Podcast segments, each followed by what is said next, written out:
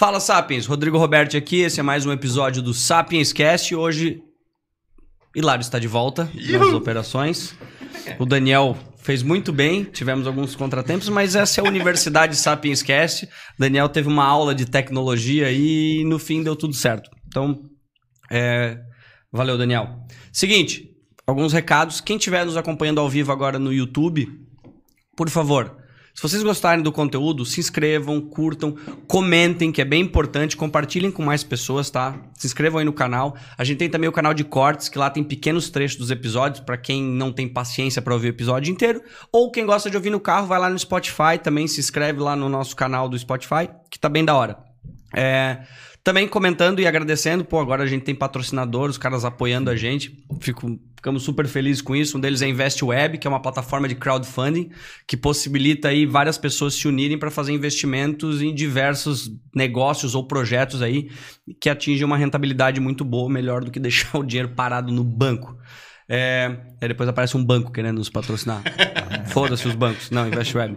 E também a larilazer.com.br, que é um dos maiores e-commerce de cama e mesa e banho do país. E tem várias outras coisas lá também. Então, muito obrigado por estarem nos apoiando, participando e viabilizando aqui essa estrutura para a gente poder receber convidados tão bons.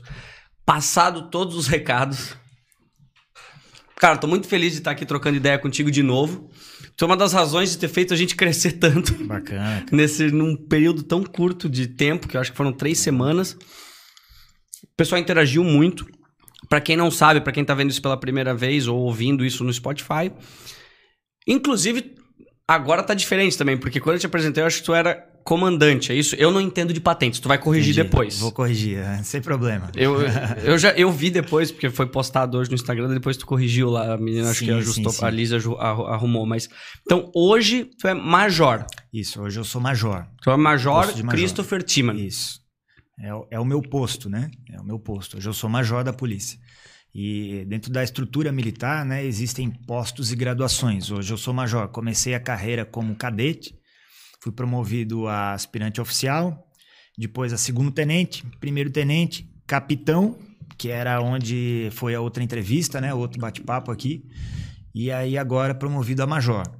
Próximo, próxima promoção, acredito que vai demorar bastante, né? É, vai ser a tenente coronel, se Deus quiser, e depois disso o coronel, que é o último posto da nossa carreira, né? Dos oficiais militares estaduais.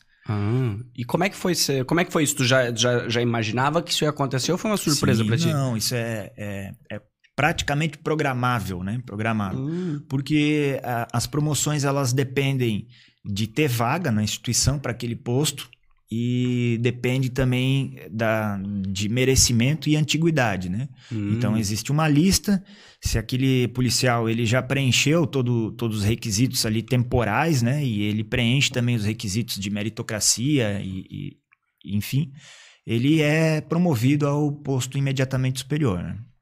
Teve alguma sensação assim? O que que muda fora o cargo? é, as, as responsabilidades, né? Porque existe o, o quadro de oficiais é, subalternos, o quadro de oficiais intermediários e o quadro de oficiais superiores, que já são mais direcionados a funções mais estratégicas dentro das instituições militares, né? E o quadro de oficiais superiores, ele começa no posto de major. Então, major, tenente-coronel e coronel são postos de, de, de funções mais estratégicas, né? mais de gestão.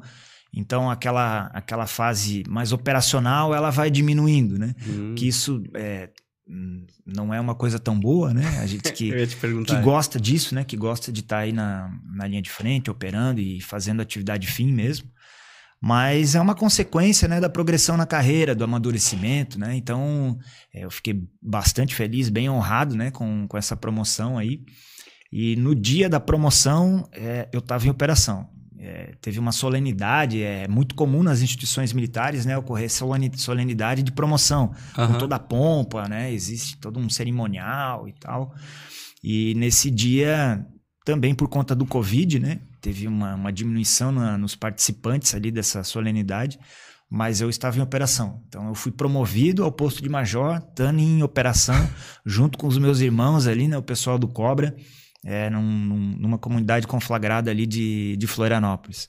Então foi uma promoção bem diferente, mas no Tipo, final eu gostei. eles estavam fazendo a, a, cerimônia como se tu estivesse lá e formalizando Isso. enquanto tu estava na, na atividade. Isso. Exatamente, exatamente. Estava numa operação numa comunidade ali de cumprimento de mandados de busca e apreensão de uma grande operação de tráfico de drogas ali, né, de organização criminosa. E assim foi a minha, a minha manhã, a minha solenidade de, de promoção né, no posto de major. Porra, foi bastante marcante, né? Eu fiquei bem, bem feliz aí. Imagina, quando tu voltou, assim, a galera. Todo mundo já sabia que, que isso, isso ia acontecer, provavelmente. Sim, sim. Todo mundo já sabia, né? É algo bem programável, né? Tendo vaga, cumprindo os requisitos ali de meritocracia, uhum. tal, antiguidade é, a promoção é praticamente automática, né? Desde e a galera, assim, interagiu contigo depois da, da operação, assim, quando voltou? Teve alguma comemoração, assim, ou... É, não, foi... ah, na verdade, a minha promoção a capitão, à época, foi dentro do curso de operações especiais, né? Porra! Essa... Essa foi mais né? icônica ainda, né? Se a gente for pensar. Né? é, e, não preciso falar muito. Então. É... Mas não, mas tu não falou, tu não contou isso. Contou, acho que eu contei. Tu só é, comentou? Comentou. É, eu acho aniversário também, tu, teve, tu passou lá dentro? É, assim? no aniversário também, né? É um curso muito longo, né? Então, Cara, várias etapas eu tava lá e eu. eu não imagino Deus, os caras cara, assim, tipo, te dando um bolo e cantando parabéns. é aniversário do amigo, do irmão, é, é aniversário. Teve, teve, uma solenidade especial lá, teve, verdade. Teve uma solenidade especial. Inesquecível, né, cara? Inesquecível inesquecível. Cara, assim, ó, eu acho que falando legal essa questão do, do Bop, é, e tu falou do Cobra. Sim. Isso é uma coisa que, para mim, eu não, eu não entendo essa diferença dessas, do, disso. Tu puder explicar? Perfeito. Claro, claro. Então vamos lá, né? É, as polícias militares, elas são as, as instituições aí encarregadas da preservação da ordem pública, né? Isso envolve uma série de coisas, né? É, fala aí que é de salubridade, segurança pública, enfim, praticamente tudo impacta na ordem pública, né? E, e aí são divididos em batalhões de área. Aqui em Blumenau é o décimo batalhão, por exemplo. Em Balneário Camboriú, que é uma cidade que muitos blumenauenses frequentam, né? É o décimo segundo batalhão. E tem o BOP, que é o Batalhão de Operações Policiais Especiais. É um batalhão que ele não tem uma responsabilidade territorial fixa, ou seja, ele não é responsável por uma cidade em específico, mas ele tem atuação no estado inteiro. Aonde tiver uma ocorrência de maior gravidade, de uma complexidade um pouco maior, geralmente o, o BOP é demandado para apoiar aquela operação, né? E dentro do BOP, ele é dividido em duas subunidades, duas companhias. Né? Uma delas é a COI, que é composta por catianos. Catianos é o nome do policial que se forma no curso de ações táticas especiais. Né? Ele é um catiano. Eles exercem aí a função de patrulhamento tático e patrulha urbana, operações é, raids, enfim, é, algumas, algumas peculiaridades, né? E fazem muito bem isso na, na, geralmente na Grande Florianópolis, né? E a outra companhia dentro do BOP é o Cobra, aqui de Santa Catarina. Cobra significa Comando de Operações, Busca, Resgate e Assalto. É, e aí essa deu-se início, é a origem, a nomenclatura do Cobra dentro do BOP Mas foi criada aqui no, no, de Santa Catarina, isso ou tem outras vertentes, outras iguais, só que com outros nomes? Exatamente, iguais, só que com outros nomes. Ah, né? entendi. Por exemplo, em Brasília, a mesma função que o Cobra faz aqui em Santa Catarina, né? que o Cobra é uma subunidade do BOP, né, uhum. né, pertencente ao BOP, né? É, lá em Brasília existe o GI-13. Lá não chama Cobra, lá chama GI-13. Mas é uma subunidade de intervenção tática que pertence ao Batalhão de Operações Especiais do Distrito Federal. Né? Então, cada estado tem a sua estruturação, mas as funções são as mesmas, assim, né? Entendi. Na hora que dá a treta, eles são qual que aciona? Geralmente os dois juntos ou não? Ele vai, ah, se é uma operação de resgate, vai só o Cobra ou sempre os dois estão atuando em sinergia? É, eles acionam o BOP, né? Que é o batalhão, Isso. né? Que é a, é a, por exemplo, vamos dizer que é a empresa, né? Perfeito. E o Cobra é um setor especializado, ah. daí o Cobra que vai lá naquele local cuidar daquela demanda, resolver aquele problema. Assim que funciona. O BOP é a empresa, né? Digamos assim. É uma boa definição. E o Cobra é o setor Temos um problema ali. aqui, um, tem um 0800, é, assim, temos tipo uma situação isso. que gostaríamos de um auxílio. Ah, temos a solução ideal para o seu problema. é, como se fosse isso, assim, né? E aí cada estado tem a sua é, tem a sua divisão organizacional, né? Que existe aí a separação dos entes federados, cada um com sua autonomia, né? Não existe hierarquia entre os, entre os entes federados. Então, cada estado tem, dentro do que a Constituição Federal atribui, ele pode eleger aí a sua organização policial militar. Mas existe uma padronização já em termos de Brasil, que cada estado tem o seu BOP, o seu Batalhão de Operações Especiais. Né? Todos os estados do país têm? Todos os estados têm um, um batalhão para fazer uma resposta é, nesse nível, né, de nível estratégico para grandes demandas, demandas um pouco mais complexas. E há uma padronização quase que uniforme de chamar BOP. Né? Então, cada estado, cada polícia tem o seu BOP. É, Rio Grande do Sul tem, o Paraná tem, Minas Gerais tem, São Paulo tem, Rio tem, vários estados, praticamente todos, né? Não, não posso dar essa certeza. Sim, mas a maioria tem sim, e tu sim, provavelmente já conhece, já conheceu pessoas desses, desses batalhões. Perfeitamente. E todos eles, né, eles têm uma companhia de intervenção tática, que aqui chama Cobra, Brasília é GI-13, é, em São Paulo é o GAT, e, mas lá também o, o COI, né, faz, faz missões de operações especiais também. E nós nos identificamos mutuamente, né? Porque as funções são as mesmas, a doutrina de formação é a mesma. Ah, isso, isso é interessante. É, é, o mesmo treinamento aplicado em todos. Sim, a doutrina de formação é a mesma. Já tem um, um, um padrão nacional que já está bem elevado, assim, né? O curso daqui de Santa Catarina é muito parecido com o curso de Brasília, que é muito parecido com o curso de Minas, que é, enfim, é, os cursos são bastante equivalentes. É óbvio, né, que cada um tem a sua peculiaridade, tem um módulo um pouco maior, um pouco menor, tem um, um detalhezinho um pouco diferente, mas a base, a matriz é a mesma. Né? E isso historicamente já vem lá desde da Segunda Guerra Mundial, da implementação dos comandos, né? os comandos de Churchill. É, o, Winston Churchill ele fundou lá os comandos britânicos justamente para é, agir em situações é, excepcionais, né? Eles entravam, eram lançados, eram infiltrados sem ser percebidos, né? Atrás das linhas inimigas. E naquele cenário de guerra, naquela proposta de força armada, né? Eles lançavam morte e destruição é, atrás das linhas inimigas. Né? Então, eles geravam uma confusão, um tumulto gigante, cumpriam a missão, por mais é, difícil que ela fosse, né? E saíam sem ser, sem ser percebidos, sem ser capturados. Né? É, essa é a origem dos comandos de Churchill. E de lá para cá, essa doutrina de comandos, então, ela vem sendo multiplicada nas, nas instituições militares e dentro das polícias militares no Brasil também segue essa linha de comandos. Né? Qual que é a diferença?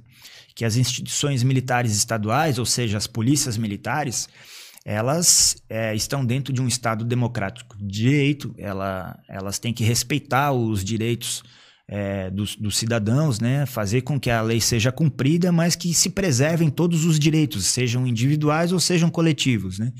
Então, aquela, aquela métrica né, de guerra, de morte destruição na retaguarda do inimigo, ela é um pouco diferente para nós. Né? Nós seguimos a doutrina comandos no que se refere é, a exigência de formação, né? ou seja, a rusticidade, a necessidade de superação, a necessidade de você é, desdobrar obstáculos para chegar no seu objetivo final, né? Porque, embora a gente não viva num cenário de guerra, as missões, as operações que o BOP é demandado em, em território brasileiro, elas são de grande complexidade, né? E não é incomum ocorrer confronto armado, ter óbito de policiais, é, ter confronto com criminosos, criminosos é, ser neutralizados né, em, situação de confronto com a polícia. Então, são ocorrências, situações de bastante complexidade, em que é necessário, sim, um treinamento de alto nível, né, para que essa tropa, esse, esses policiais consigam enfrentar, cumprir aquilo que tem que ser cumprido, dar cumprimento à lei e voltar vivo para casa. Né? Então, é por isso que eles são muito exigidos durante o curso para que eles consigam cumprir com seus objetivos e voltar vivo para casa. Né? Essa é a grande fundamentação do porquê a necessidade do curso ser tão intenso né, e tão exigente. É, hoje, bom, o exemplo que tu comentou da, da neutralizar ou das operações mesmo que sendo dentro do território nacional, cara, os caras têm armamento, a gente conversou da outra vez aqui, por mais que seja Como, inclusive, falaram nos comentários do cara lá de chinelo, cabelo pintado e regata na favela. Pô, cara, os caras andam de fuzil e lança granada e a porra toda também, né? Exatamente, exatamente. Eu, eu acho que a, a, população às vezes não tem essa noção é. de que, que o, o, treinamento da forma que tu tá falando do BOP, ele te prepara para um tipo de combate que nem ele, essas pessoas não veem como não vem, o né? diário, né? E às vezes só uma pistola é o necessário, né? É o necessário, exatamente. E aqui em Santa Catarina, é, é bem verdade que nós temos uma realidade de criminalidade é, bem mais atenuada do que outros grandes centros, né? Exemplo de São Paulo, Rio de Janeiro.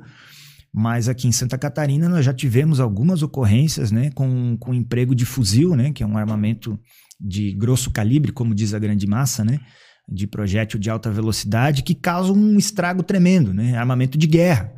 Nós temos isso até hoje aqui em Santa Catarina, né? Então, há que se ter um treinamento diferenciado, uma tropa com um potencial aí é, de cumprimento de missão e com uma técnica apurada, né, para conseguir dar conta de todas essas missões, mesmo em Santa Catarina.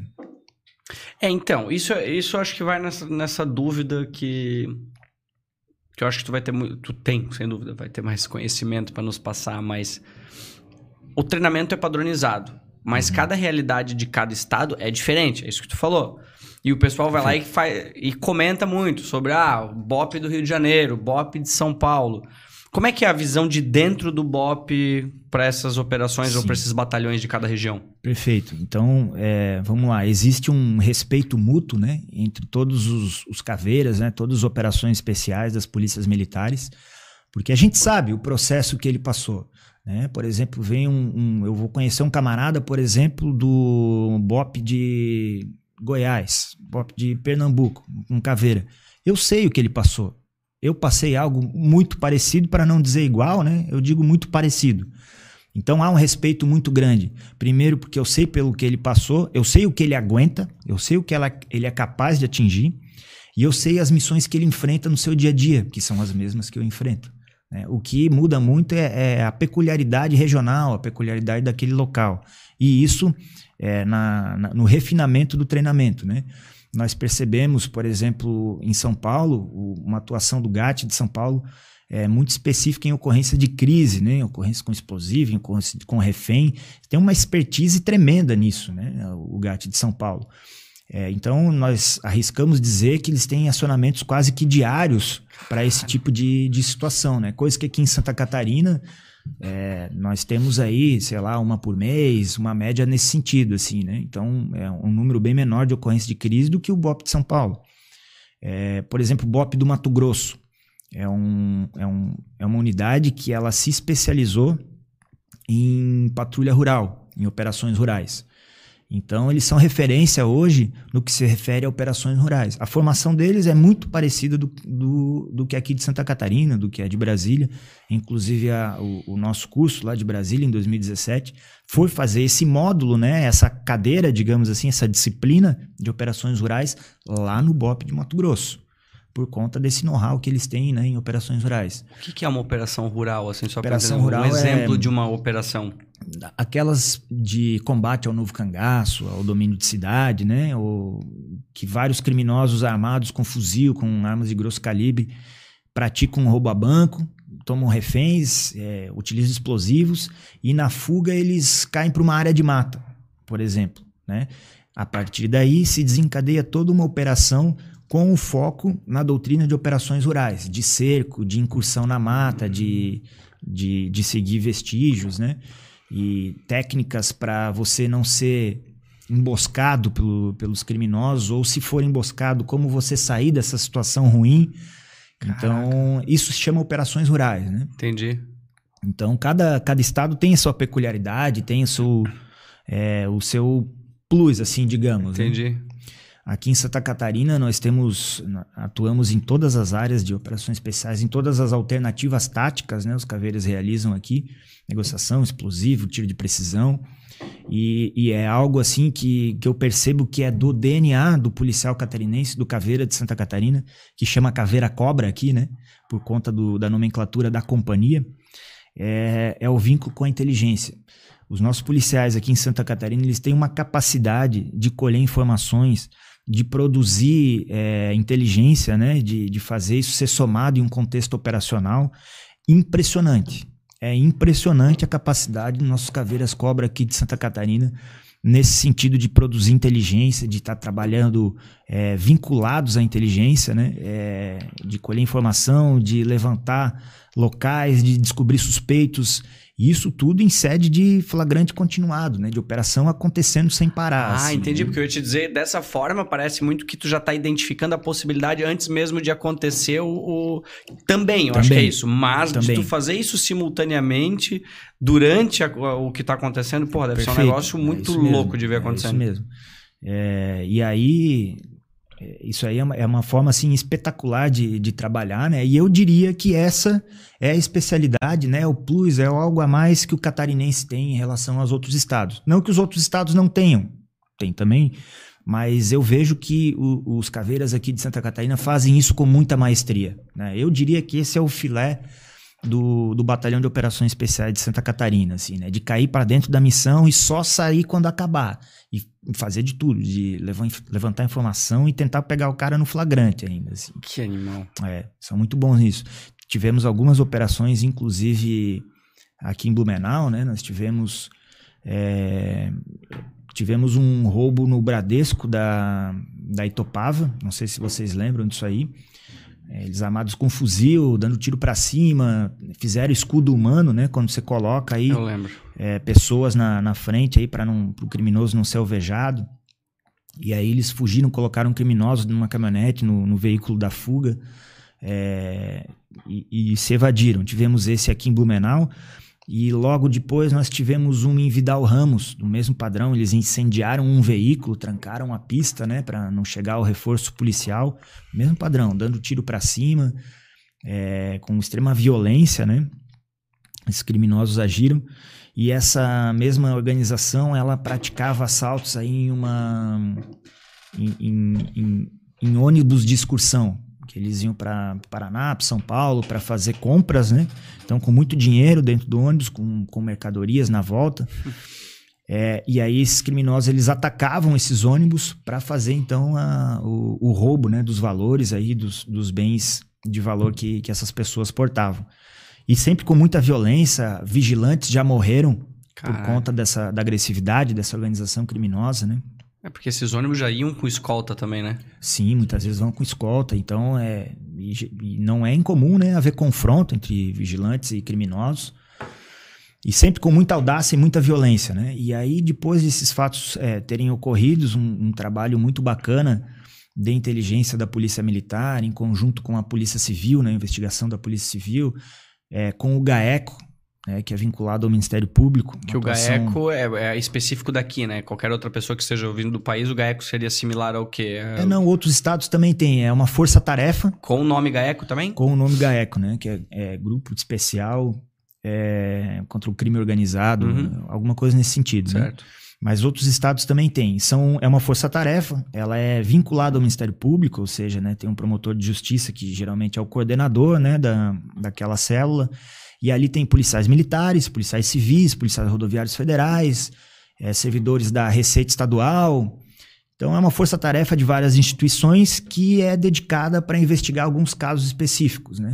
Desde crimes tributários até crimes de certa violência, né? Ou seja, o crime organizado. Né? Uhum.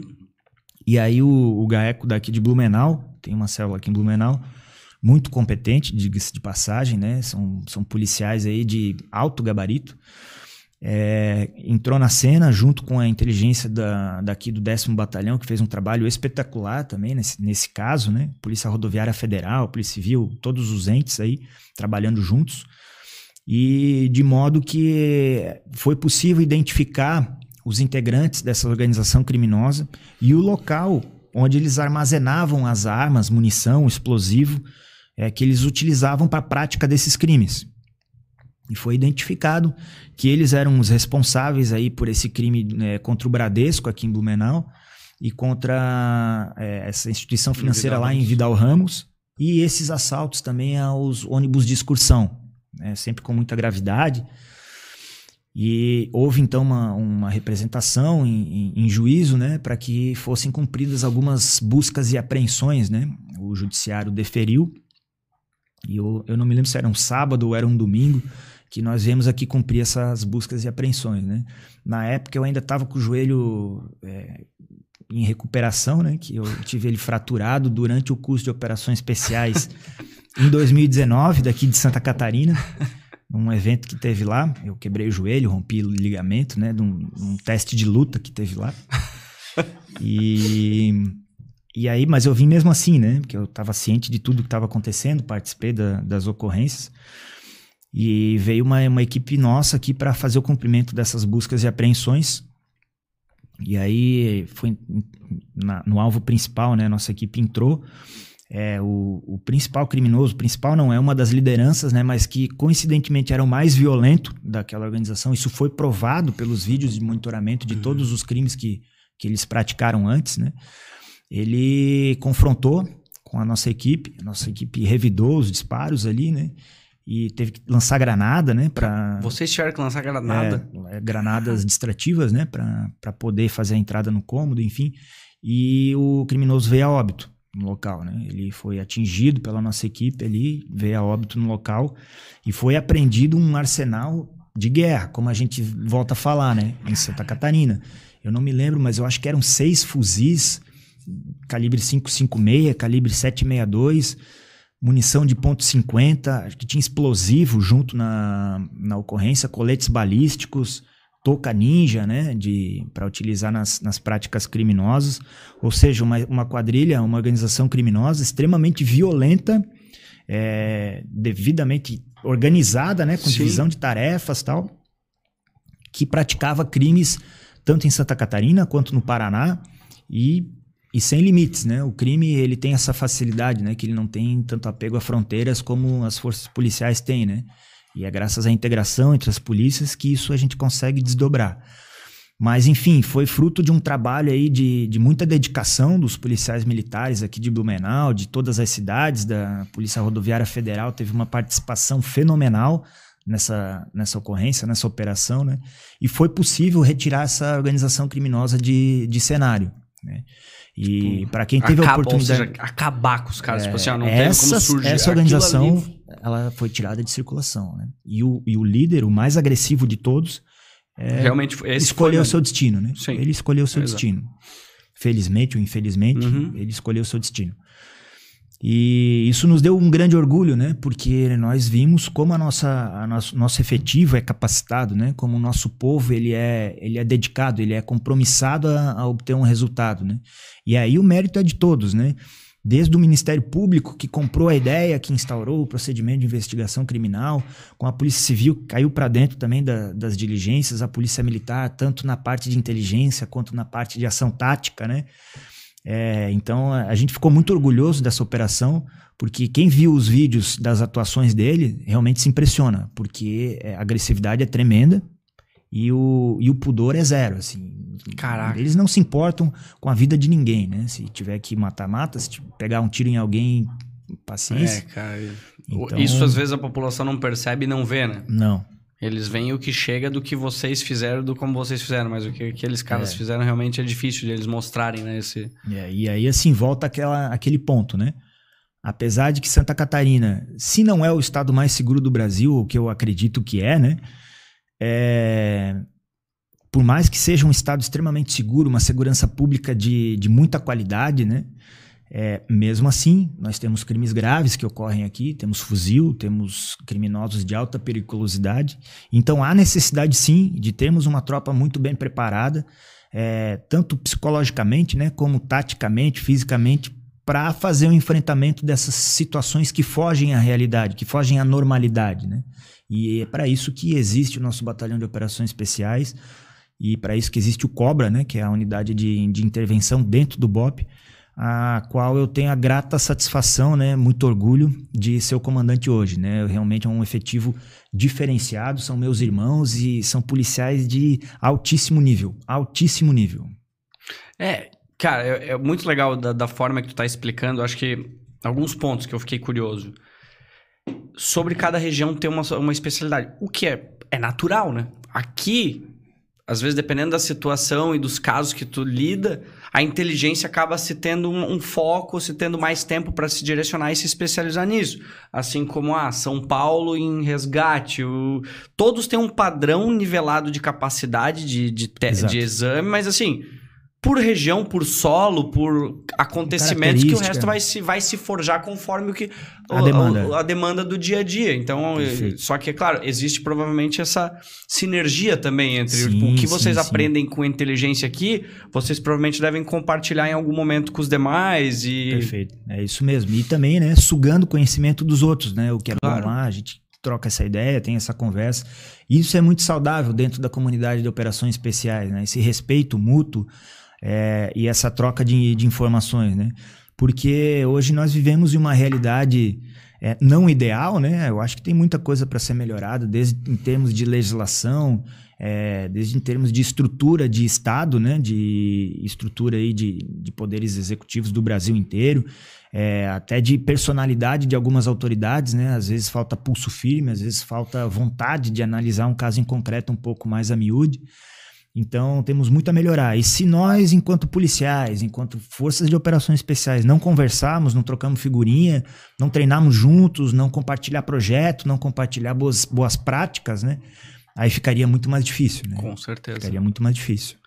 O BOP do Rio de Janeiro, por exemplo, eu sei porque isso que a galera comentou lá. Ah, o BOP do Rio de Janeiro, tu explicou muito bem. falou, todos têm as suas condições e alguns uhum. têm algumas especializações. Mas para o pessoal que não entende isso e vai lá e pergunta assim, qual que seria uma especialidade do Rio de Janeiro? Acho que é, eu suponho que é a questão do, do da favela, dos, dos traficantes, né? Perfeito. O, o BOP do Rio de Janeiro, eu tive a oportunidade de conhecer, né? Eu estive lá é, em visita, né, aquela unidade. Conheço alguns policiais que, que lá trabalham.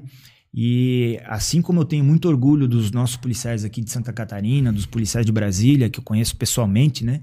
É, eu também tenho lá dos policiais do BOP do Rio de Janeiro, né? Porque é uma doutrina bastante antiga, é uma unidade coesa, é uma unidade de pulso firme, que com certeza é um dos alicerces da sociedade lá do, do Rio de Janeiro para que a ordem pública ela continue sendo preservada, né?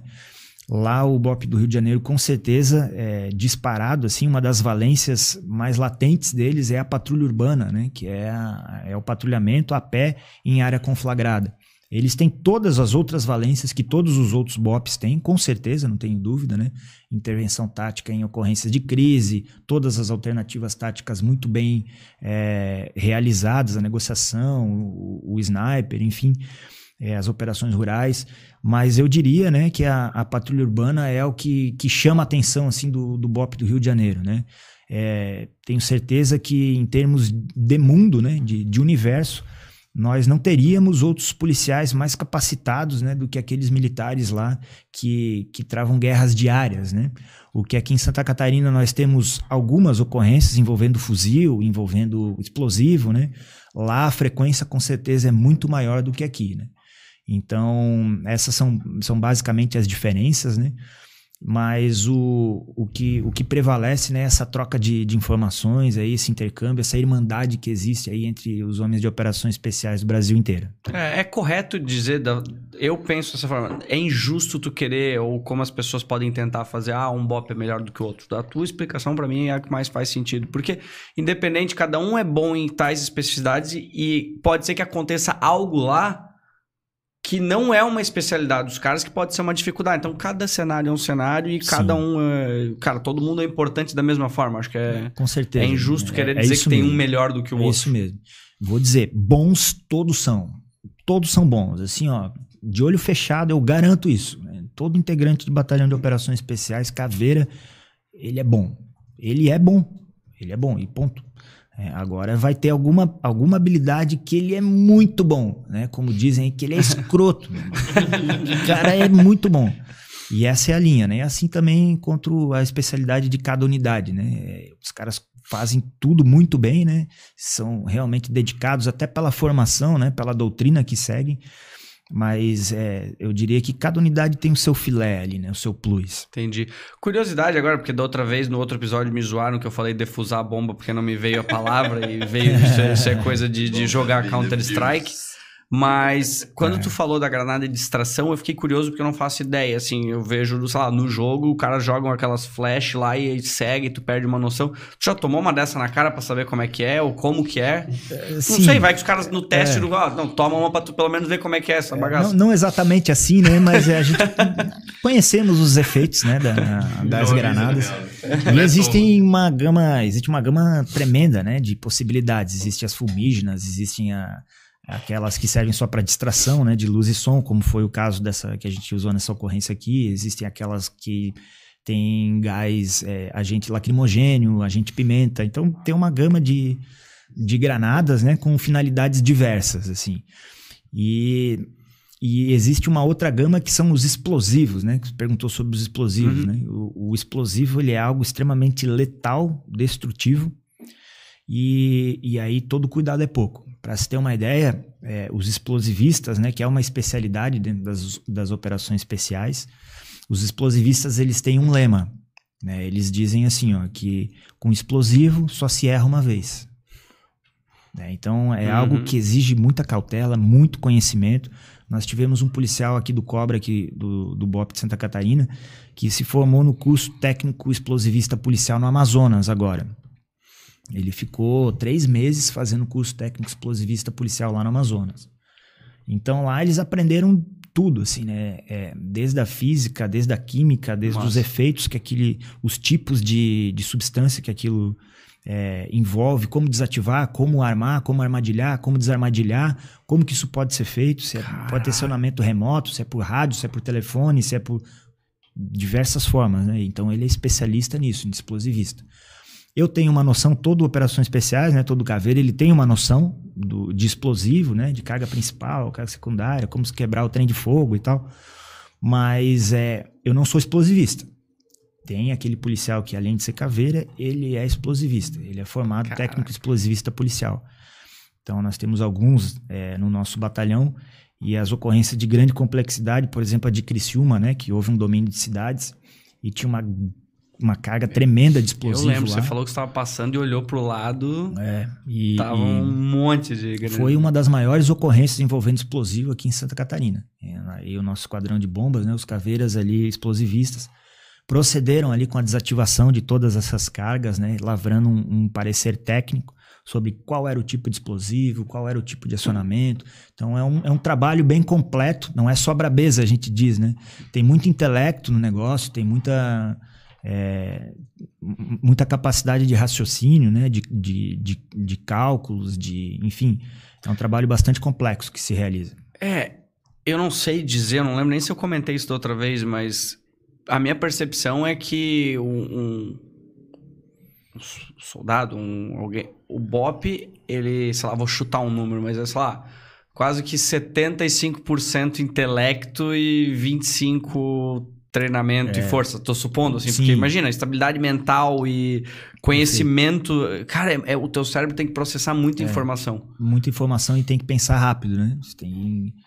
E, e isso na, no efetivo policial também, né? Porque ele tem que entender de legislação, se prende ou se não prende, se é menor Meu. potencial ofensivo, maior potencial ofensivo, se é crime ambiental, se é crime comum, se... Enfim, ele tem que saber de tudo isso, nosso policial hoje em dia, né? E ele muitas vezes tem fração de segundos para decidir se atira, se não atira, se prende, se não prende, se entra na casa, se não entra na casa. E tudo isso, toda ação de um policial hoje, ela tem consequência, ela tem reflexo. Né? Então, se o policial não souber o que está fazendo, é, ele, além de gerar um problema né, é, social, ele vai gerar um problema para ele. Então, por isso que nossos policiais hoje eles têm nível superior, é, eles têm muito conhecimento, né, um curso de formação de oito meses, e são muito bem preparados para estar tá na rua exercendo a sua função, porque não tem nada fácil ali não, é só bucha, meu irmão, é só pedreira. É, e é por isso que eu digo e reafirmo, né? Eu sou um verdadeiro ídolo, né? Dos nossos policiais, policiais militares estão na rua todo dia, toda noite, feriado, Natal, Ano Novo, sempre vai ter um policial militar ali pronto para defender, para matar, para morrer, para fazer o que for possível para cumprir a missão dele, né? Caramba, cara. Não, realmente, é, é, o que vocês fazem, cara, as pessoas. Por isso que foi legal da gente conversar da primeira vez e deu para ver essa percepção de que as pessoas, cara, elas têm que entender o quão complexo é o quão difícil é o que vocês fazem, sabe? É um negócio, cara, que me deixa assim. E ao mesmo tempo, a gente falou sobre isso. A tua tranquilidade falando, que foi algo que surpreendeu ah, no, no, episódio. O pessoal falou, cara, como ele fala de uma forma tranquila sobre os assuntos. Isso tu vê como. Isso é comum do, do pessoal do BOP? Sim, é, vamos lá, né? personalidades, cada um tem a sua, né? Tem, a, tem aquela pessoa que é um pouco mais estourada, mais extrovertida, mais introvertida. É, e no BOP também é assim, né? Mas o que é muito comum é, é a capacidade de, de superação, né? Entre todos os policiais que se formam aí no curso de operações especiais e a capacidade de, de adaptação ao cenário. É um camarada que ele consegue se adaptar muito fácil. Então, no momento que tá ruim ali, que o bicho tá pegando, o pau tá quebrando, ele vai ser agressivo, ele vai responder da forma adequada. No momento que exige concentração, porque um, um, um ato pode gerar uma consequência gravíssima, pode tirar a vida dos seus colegas ou até a sua, né, ele vai ter sangue frio, raciocínio, para conseguir cumprir com aquela tarefa, né? Então, e isso tudo é testado no curso. Né? Essas valências todas elas são testadas durante o curso de operações especiais, porque depois você sabe que vai ter um policial formado e ele vai ser capaz de executar aquele tipo de missão. Quando tem que ter aquela agressividade controlada, o pau tá quebrando, ele tem que reagir, ele tem que responder, senão ele morre ou, ou morre a equipe dele, ele vai responder. Quando tiver que pensar, raciocinar, montar, desmontar alguma coisa, uma, uma carga explosiva, por exemplo, né?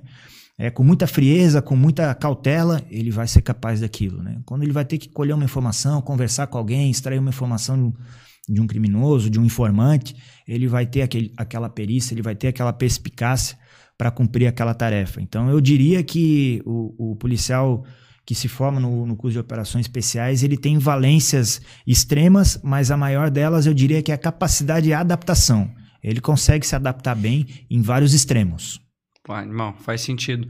Tu falou um negócio interessante de negociação. Tu já tem alguém especialista em negociação em toda na maioria das unidades do tem. BOP e tu já participou de alguma negociação tensa assim? Sim, sim, sim.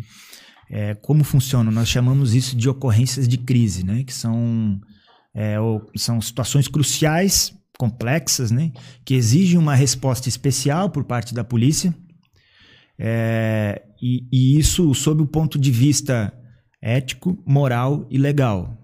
Né? Isso é uma ocorrência de crise, basicamente. E para resolver uma ocorrência de crise, tem algumas alternativas táticas. Né? Nós temos ali é, a negociação, que é, uma, é, é, um policial, além de ser operações especiais, ele é formado em negociação, é um curso de um mês, mais ou menos, 45 dias. É, só para isso, para ele ser um negociador, ele tem muita carga teórica das, das competências afetas aí à psicologia, né, à conversação, à programação neurolinguística, enfim, é, disciplinas afetas a isso. E essa é, é, uma das alternativas. Depois nós temos aí a, o tiro de precisão, né, que, que é feito pelos snipers, que é outra especialidade. Além de operações especiais, ele tem que fazer o curso de, de tiro de precisão. É um, um curso bem exigente, né? Já bem fez exigido. esse? Não. Não? Não fiz. Já e, deve ser foda. E aí tem o explosivista. Aí temos a, a outra alternativa tática que é a invasão tática, né? Que é a, é a coluna onde você tem que entrar para resolver o problema. Enfim, são várias alternativas, várias especialidades que, que existem para resolver aquele problema, aquela ocorrência de crise, né? E a negociação é uma delas.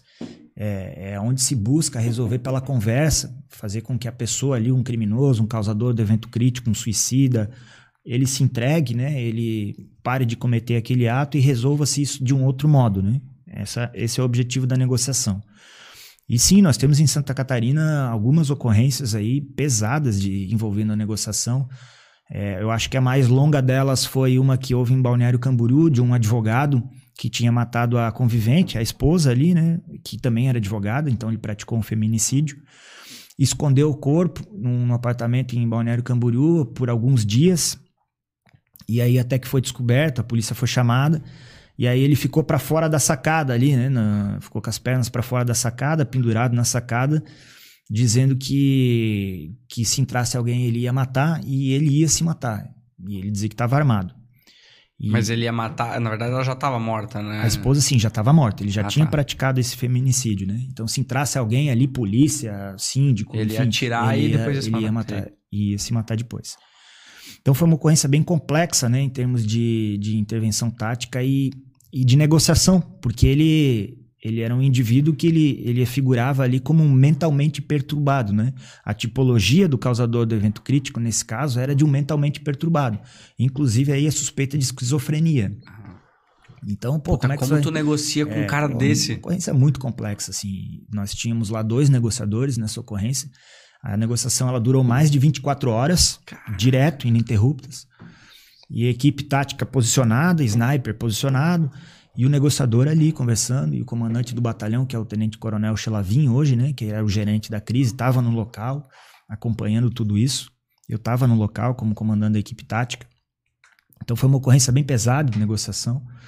Tivemos algumas assim nesse sentido, assim, bem complexas envolvendo a, a negociação e tivemos uma agora recente no sul do estado, em que o causador ali do evento crítico ele manifestava aí é, a gente chama de suicide by cop é quando o camarada ele não tem coragem para praticar o suicídio, ele quer se matar, mas ele não tem coragem para isso. Então ele quer. E aí ele provoca a polícia, ele atenta contra a polícia, ele tenta muitas vezes até matar um policial, porque ele sabe que vai haver uma reação contra ele e Cara. ele vai morrer.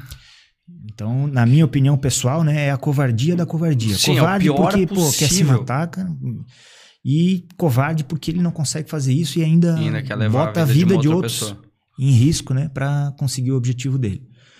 Então foi uma ocorrência bem complexa, com tentativa de negociação e, e não, não, tava, não tava surtindo efeito, enfim, mas os reféns que ele tinha pego foram libertados através da negociação foram libertados, reféns que ele tinha pego, e no final ficou só ele. E muito tempo de conversa, ele não se entregava, não se entregava, até um momento que ele veio para cima da equipe com a faca para esfaquear um policial nosso, e aí teve que haver aí a, o revide, né, por parte dos policiais, e ele veio a óbito, né? Então são ocorrências assim, Caramba, de um cara, é nível de estresse lá em cima, uma complexidade muito grande. E aí tudo se justifica, né? Então a gente entende por que, que é assim e tem que ser assim. Né? É, Cara, é, é, realmente são decisões rápidas com várias pessoas e unidades envolvidas. Eu fico imaginando quando tá falando desse caso de balneário, em que tem alguém negociando, mas ao mesmo tempo tu provavelmente tá lá por decisão de segundo acompanhando que uma decisão que tu precisa tomar baseado no que aquele cara tá negociando com, com o advogado lá em si. Cara, é muito complexo. É, e nesse caso em específico, né, é, nós tivemos alguns, é, bastante, né, policiais envolvidos nessa, nessa operação, uns na coluna tática ali para intervenção pela porta da frente do apartamento, e eu e mais alguns na, no andar de cima, já com equipamento de rapel pronto, já em condições de fazer uma intervenção é, em altura, né? Nós chamamos isso de ações táticas verticais, ação em altura, né? E aí vem aquela situação da calma, da tranquilidade, né? Porque se a pessoa não tem um controle emocional para estar tá ali, e não tem concentração para prever o que ela vai ter que fazer em seguida, o passo a passo, o que tem que ser feito, como isso vai ser feito, é, pode ocorrer uma tragédia. Pode ocorrer uma tragédia, inclusive a vida da pessoa pode ser ceifada, né? Uhum. Então daí que vem aquela calma, né, que o senhor comentou aí, é, ela é muito necessária para esses pontos, para esses episódios de grande tensão, de grande complexidade. Se o camarada não, não tiver o pé no chão, não saber o que está fazendo, é, pode ser bem grave. Isso é trabalhado no curso? Essa é parte da, da, da, desse controle, dessa. É trabalhar. A, a, questão da saúde mental mesmo, porque realmente, cara, tu, tu, lida com situações extremas, com situações em que tu, a percepção de vida, de valor de vida é algo complexo, né? Que tu tem que ver. Tu tá lidando com pessoas que estão dispostas a simplesmente, tipo, acabar com a tua vida sem razão nenhuma.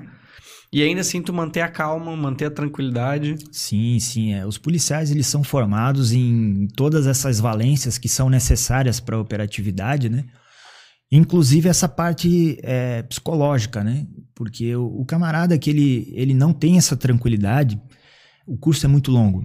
É, em algum momento, em alguma etapa, muitas vezes já no começo, né? Ele, ele não aguenta, ele espana. pede para ir embora. Ele espana, ele pede para ir embora, ele não ele demonstra né, as fraquezas emocionais e a gente costuma dizer né, que ele perde para ele mesmo. porque realmente precisa ter um perfil específico para estar tá ali, para aguentar, para chegar até o final, né? Então tudo isso é avaliado dentro do curso, tudo isso aí é avaliado e, e testado, né? É hum. testado. Tem um negócio no episódio que a gente teve aqui com o Fabrício que ele comentou sobre a polícia americana, alguns modelos que eles têm de preparação. Até, ele disse, por exemplo, invasões em, em domicílio, uhum. questões que eles fazem lá, a polícia. Ele falou, lá tem uma sequência, tipo assim, ó, o que vai na frente, por exemplo, é geralmente o policial que não tem filhos, eles têm todas umas preocupações quanto a isso. Isso existe aqui ou... É, Nunca não, pararam não, pra... Ele não comentou, é um critério ele falou, ele falou que é algo bem efetivo. específico, assim. É, não, aqui nós, nós dividimos as funções das equipes com base na aptidão. Entendi. Né, na aptidão e na, e na, na melhor no melhor emprego situacional. Né? Sim, tu não usa esse cenário, tu usa o cenário de qualificação, treinamento Isso. e. Por exemplo, assim, ó, eu, um exemplo hipotético, né? Eu posso ser um excelente ponta, o, o, primeiro homem, por exemplo, né? O primeiro homem que faz a. que pode ser, já na primeira entrada, que faça o primeiro contato, né? Isso a gente chama de ponta.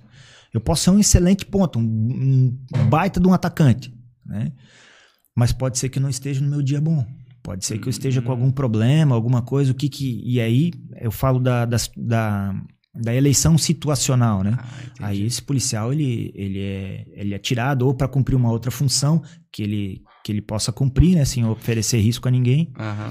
Ou muitas vezes até não vai para operação. Né? Então isso existe entre nós, né? Porque a responsabilidade é muito grande. Então, o policial ele tem que estar tá bem, ele tem que estar tá em dia. E aí nós temos algumas, alguns mecanismos, além do apoio institucional, com psicólogos, se for o caso, na, na instituição, é, existe uma, uma rotina né, de, de folga para o policial e, e as práticas saudáveis, né? O, geralmente o policial ele, ele é viciado em atividade física, então ele faz lá uma que corrida, uma natação, um surf, qualquer esporte, né? Geralmente uma luta, geralmente o policial de operações especiais ele é viciado em alguma atividade física e ele tem hábitos de, de, de, trabalhar a mente, né? De intelecto, uma leitura, fazer um curso, uma pós-graduação fora. Geralmente ele tem esses hábitos, né? E é apegado à família. Então são válvulas de escape que conseguem equilibrar toda aquela tensão de, de uma operação com a rotina dele de trabalho. Então, durante o trabalho dos dias que ele não está em operação, ele está treinando, né, com toda tranquilidade. É, ou ele está dando treinamento para alguém, e isso envolve estudo, envolve especialização, o que é muito bom, né? É, ou ele está desopilando. Tu tava caso, de né? férias, tu tá, tava praticamente é o que a gente é. tava falando. Tu tá, foi para Brasília, foi para Isso, isso. Essas foram as minhas férias até agora. Conheci é. outros bofs e... É, eu fui lá, eu fui lá, eu fui fazer um curso de uma especialização em mergulho, né? Uma, é uma área que eu gosto muito. Ela Sim, existe. o pessoal comentou sobre o teu primeiro episódio, os caras, tipo, é. meu, três minutos, cara, mano, você é louco. É, não. E e assim como é uma atividade que eu executo na, na profissão, né, o mergulho, é uma atividade que me traz muito prazer no lazer. Então é uma válvula de escape para mim. Então eu fui para lá fazer esse curso aí, eu consegui formar como dive master, né? É, lá uma escola de mergulho Como lá é em Brasília. É esse curso? O que, que tu faz lá? É um curso de mergulho autônomo e dentro do mergulho autônomo tem vários níveis, né? Você tem o Open Diver, você tem o Advanced, aí você tem o, o, Profundo, e aí você vai indo dentro dos níveis até chegar ali na primeira parte do nível profissional, que é o Dive Master. Então, o Dive Master, ele, ele pode dar instrução, ele pode dar aula, né, de, de mergulho, ele pode acompanhar alguns exercícios ali com alunos, mas ele não pode certificar. Ok. Né?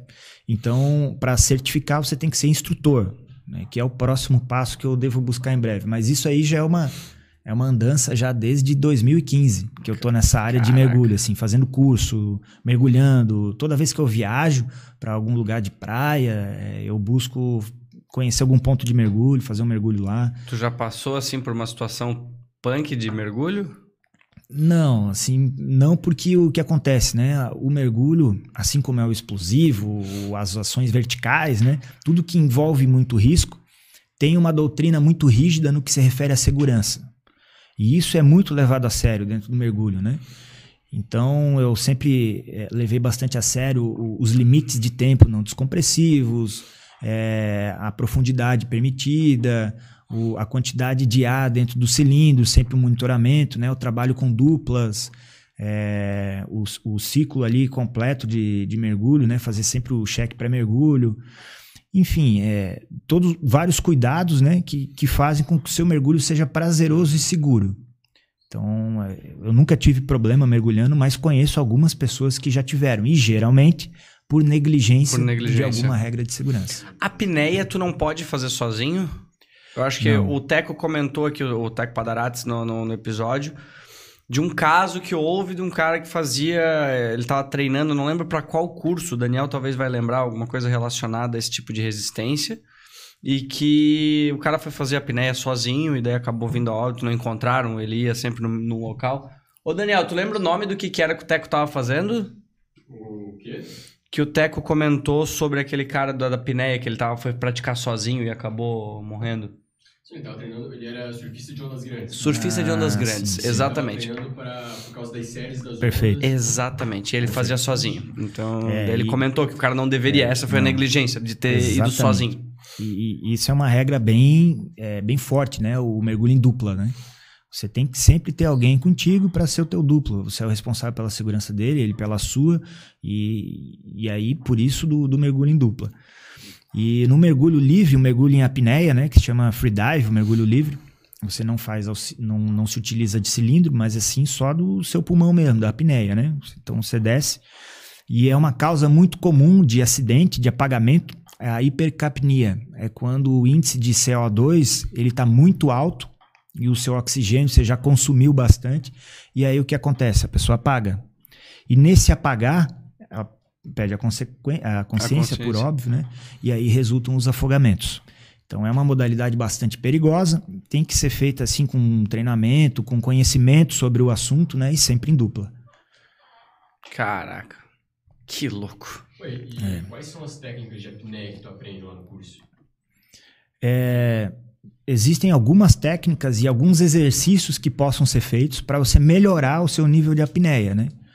É, e isso trabalha tanto VO2, é, vários exercícios que você consegue fazer de natação e de apneia estática, apneia dinâmica, que você vai melhorando o seu, o seu rendimento, né? Mas é, as valências que são exigidas, pelo menos no, no TAF de ingresso, né? Na, aqui em Santa Catarina, no TAF, para você entrar no curso, é, você tem que fazer 2 minutos, 1 um minuto e 58, 2 minutos aí, de, de apneia estática, parado, né, uhum. parado, para tirar 10, 100 pontos. E você tem que fazer 25 metros de apneia dinâmica, ou seja, você desce e vai e anda 25 metros embaixo d'água. Para tirar, para é apto e inapto daí, né? Não tem pontuação, é apto e inapto. Mas tipo assim, pode Vai com peso? Sim, ah, tá. sim, sim. É, pode, pode. pode Só não pode bater a perna para fora da água, não pode botar a cabeça para fora da água. É lá embaixo mesmo. Caraca, velho. Então esses são os índices hoje na corporação para ingresso no curso, né? Que eu não aí... lembro se eu te perguntei o recorde de apneia. O teu era um dos. Meu foi 3,26. Isso, o teu foi, mas é. tem alguém que é um cara que fala assim: caralho, esse bicho é o tem, Cristiano cara, Ronaldo tem... do, do, do apneia. Tem caras aí que são monstros, assim, que fazem, que já fizeram 4 minutos, 4 minutos e pouco. Policiais, né, que eu conheço, assim. Então, porra, um verdadeiro peixe humano, né? Porra! É. O Aquaman, o cara, é, porra, velho. Tem, caras muito bons, assim, tem caras mas muito bons. A pega mais a tua mente, né? Tu controlar a tua mente. Sim, porque o corpo ele, ele vai dando sinais, ó, você precisa respirar, não tá normal, você precisa respirar. Né? E aí ele vai, da, vai dando sinais, né? Vai dando é, espasmos, inclusive, né? Para que o, a pessoa suba, né? Para respirar. É corpo... Então tem que aprender a controlar tudo isso aí, né? Existe até algumas técnicas de armazenamento de ar, né? De inflar caixa torácica para aproveitar bastante os espaços ali para você conseguir mais ar aí e, e ter um desempenho melhor na apneia, né? Mas aí é um, é um assunto bem legal, bem interessante, né? Mas... Não, a gente pode fazer um dia um episódio só falando sobre isso. É, porque, pô, tu já tá podendo. Daqui a pouco vai poder dar certificado, a aula já pode, então, é, porra. É. Qual o lugar mais bonito que tu já mergulhou? É, Fernando de Noronha, incomparável. Sério? Porra, meu Deus. Eu, merg... É, eu, mergulhei lá, mas foi, eu era, sei lá, devia ter uns 17 anos, não lembro muito, assim, mas acho que a é. visibilidade não tava tão boa. Meu Deus, assim, é 40 metros de visibilidade, assim. Caralho. É um aquário. Um aquário real, assim. É peixe, cardume de tudo. Cara, é tubarão, tartaruga, moreia. Que é muito legal, cara. Noronha é, é o paraíso, assim, pro, pros mergulhadores aqui no Brasil, né? Que massa. É. E tem algum lugar que tu espera, assim, que tu sonha em mergulhar um dia? Ah, tem alguns. tem alguns. Eu gostaria de mergulhar ainda em Abrolhos, na Bahia, que eu não fui. Mas sempre quando eu faço uma viagem, né, eu tento procurar Tu um ponto perto lugar. ali para fazer um mergulho, né, para conhecer. Se não tiver mar, o cara, sei lá, vê um quarto com banheira, pelo menos. Nem que eu possa me afundar ali um pouco. É muito bom lá embaixo, um camarada esquece de tudo, assim, né? É muito agradável. É, mas isso que é legal que tu falou, do, do- geralmente eh, o pessoal tem algum vício em esporte, ou leitura, Tem. ou curso. Porque, cara, é, são momentos que geralmente são individuais pra tu poder refletir, pra tu poder botar um pouco a tua mente em ordem, né? Porque é, é, é punk o negócio. Perfeito, é isso mesmo. E é o conjunto de coisas, né? A família, é o esporte, é o, a parte espiritual, várias coisas que contribuem para que o policial fique numa condição equilibrada, né? Para cumprir com seus deveres aí na unidade. Entendi. Cara, deixa eu te perguntar, a gente tava falando isso antes sobre a questão, bom, tu foi pra Brasília, porque quando deu o caso do Lázaro, eu até te perguntei Uhum. se tu tinha... Mais por curiosidade, porque quando a mídia automaticamente tá em alta falando isso, eu pensei, cara, eu preciso perguntar pra, pra, assim, Claro, quem claro. tem mais noção sobre isso, do que me basear nas informações que os caras estavam botando lá, que a maioria era puramente sensacionalista. Sim. E daí eu acho que tu, tu inclusive foi pra Brasília e lá tu encontrou o pessoal de Goiás, é isso? Se tu puder trocar uma ideia de como é que foi isso. Sim, é. O que acontece, né? Esse caso do Lázaro chamou muita atenção, né? E chamou mais atenção do que outras ocorrências que a gente participou de, de quadrilhas de, de organizações criminosas de Novo Cangaço, de domínio de cidade, que eram vários criminosos armados de fuzil no meio do mato.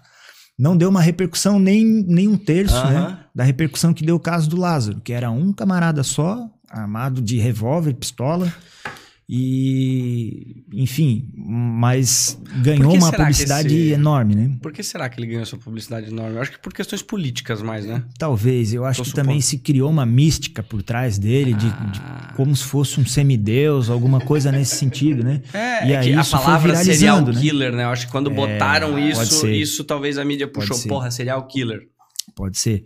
Mas o que, que é o Lázaro, né? O Lázaro, ele é um camarada, ele tinha 32 anos e ele ele praticou já a carreira dele começou assim com mais intensidade em 2007, carreira criminosa dele lá na Bahia. Ele praticou, acho que dois homicídios lá na Bahia. E aí ele foi preso, ficou 10 dias preso. Lá na Bahia e fugiu. 2007, então ele tinha o quê? Três, foi 3, 10 a 13 anos atrás ele tinha, porra, tinha com 20, 18, 19, 20 É. anos ele já tava fazendo merda. Já. E aí ele foi preso e ficou 10 dias preso e fugiu. Ele fugiu. E aí ele, ele veio também para a área ali de Goiás, Distrito Federal.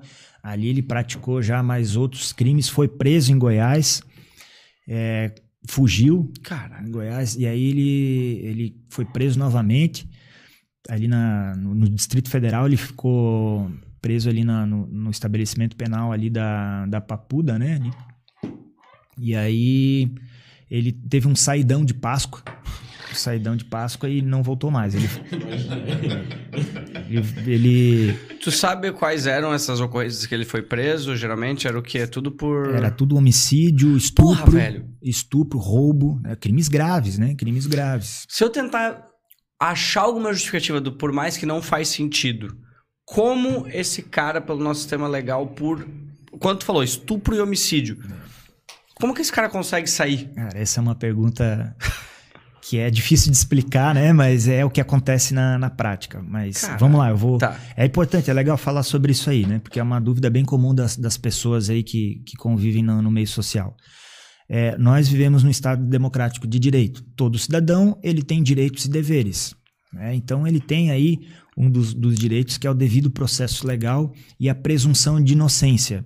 Então o cara só é é declarado culpado após o trânsito julgado de uma condenação, né? É isso que diz a Constituição, tem alguns julgados diferentes, então, mas é, o, é, o, é a regra mestra, né? Que é a presunção de inocência, então ele só é declarado. E às vezes um julgamento com recurso, com isso, com aquilo, Quantos com audiência, leva? leva anos Ah, e não saiu a decisão ainda. Então, até não sair a é decisão sem, culpado. sem ter direito a recurso, né? Sem- Ou seja, com o trânsito julgado, ele é inocente por enquanto. Até não ter uma decisão transitada em julgado, ele é inocente. Por mais que ele foi preso, respondeu o processo, até não ter ali a, uhum. a, a sentença, né? Ele é, é presumidamente inocente. E aí, Isso se alastra porque ele pratica um crime, não teve julgamento ainda, vai lá e pratica, pratica outro crime. Daí pode até ser preso preventivamente até que o processo é, termine, né? E aí, nesse meio tempo, sai uma, uma condenação dele, aí, aí a, a, situação muda um pouco. Mas, enfim, tem vários mecanismos aí que, que o camarada ele consegue algum tipo de benefício em, re, em relação à restrição de, de, de liberdade dele, né? Ou seja, o segregamento dele. Então, isso faz com que muitas pessoas que estejam respondendo a processos criminais, que foram presas em flagrante, inclusive, elas possam responder em liberdade. Em flagrante. Mesmo em flagrante. A regra é a liberdade. Hoje, pela legislação brasileira, é, ele, ele vai ganhar liberdade provisória, a não ser que estejam presentes os requisitos da prisão preventiva. Ou seja, o cara é preso em flagrante ali, chega ali para o juiz decidir né, se ele vai ser posto em liberdade, liberdade provisória, que é a regra, ou se estão presentes os requisitos da prisão preventiva. Não, ele tem que ficar preso preventivamente porque descumprir isso, descumprir aquilo, descumprir aquilo. Então, beleza. Então, até o final do processo ali, ou, ou até um pouco mais para frente, ele vai ficar preso preventivamente. Mas a regra é a liberdade provisória, hoje no Brasil. E aí existem outros vários institutos aí, transação penal, suspensão condicional do processo, suspensão condicional da pena, é, o que mais? Progressão de regime, saída temporária, indulto, graça, anistia, vários institutos que limitam um pouco a segregação, né? Que auxiliam para que ele seja posto em, em liberdade, né? Uhum. Ao convívio social. Até tem uma razão de ser, né? Isso faz parte, né? Da, da ressocialização de um, de um apenado, isso é, é importante também. Mas há que se analisar o caso em concreto. Você não pode utilizar uma regra geral para todo mundo. Foi o caso, me parece, né? Eu não estava lá, não Entendi. analisei os processos, não, não vi os casos, mas me parece ser o caso do Lázaro. Que em 2013, salvo engano, teve um laudo de uma psicóloga em relação a ele dizendo que ele era é, violento, que ele tinha é, característica de psicopatia. Enfim, e mesmo depois desse laudo, teve o saidão da Páscoa. E ele ganhou o mundo, né? Então, são, são fatos assim que eu não estava lá, eu não analisei Sim. os fatos, não analisei o processo, não posso fazer julgamentos, né? Mas são fatos como, como esse, exemplificamente falando, né? Que devem ser analisados com calma, com realmente, pô, vamos entender o que está acontecendo aqui e tal. Uhum. E, enfim, depois que ele, que ele ganhou o mundo ali, ele praticou mais outros crimes, sempre ligados a estupro, roubo, homicídio. Teve um que ele usou um machado contra uma pessoa idosa. Cara. Então, coisas repugnantes, assim, né? E aí, no dia 9 de junho, se eu não me engano, é, acho que foi 9 de junho, ele praticou um homicídio contra uma família inteira. Pai, mãe e dois filhos.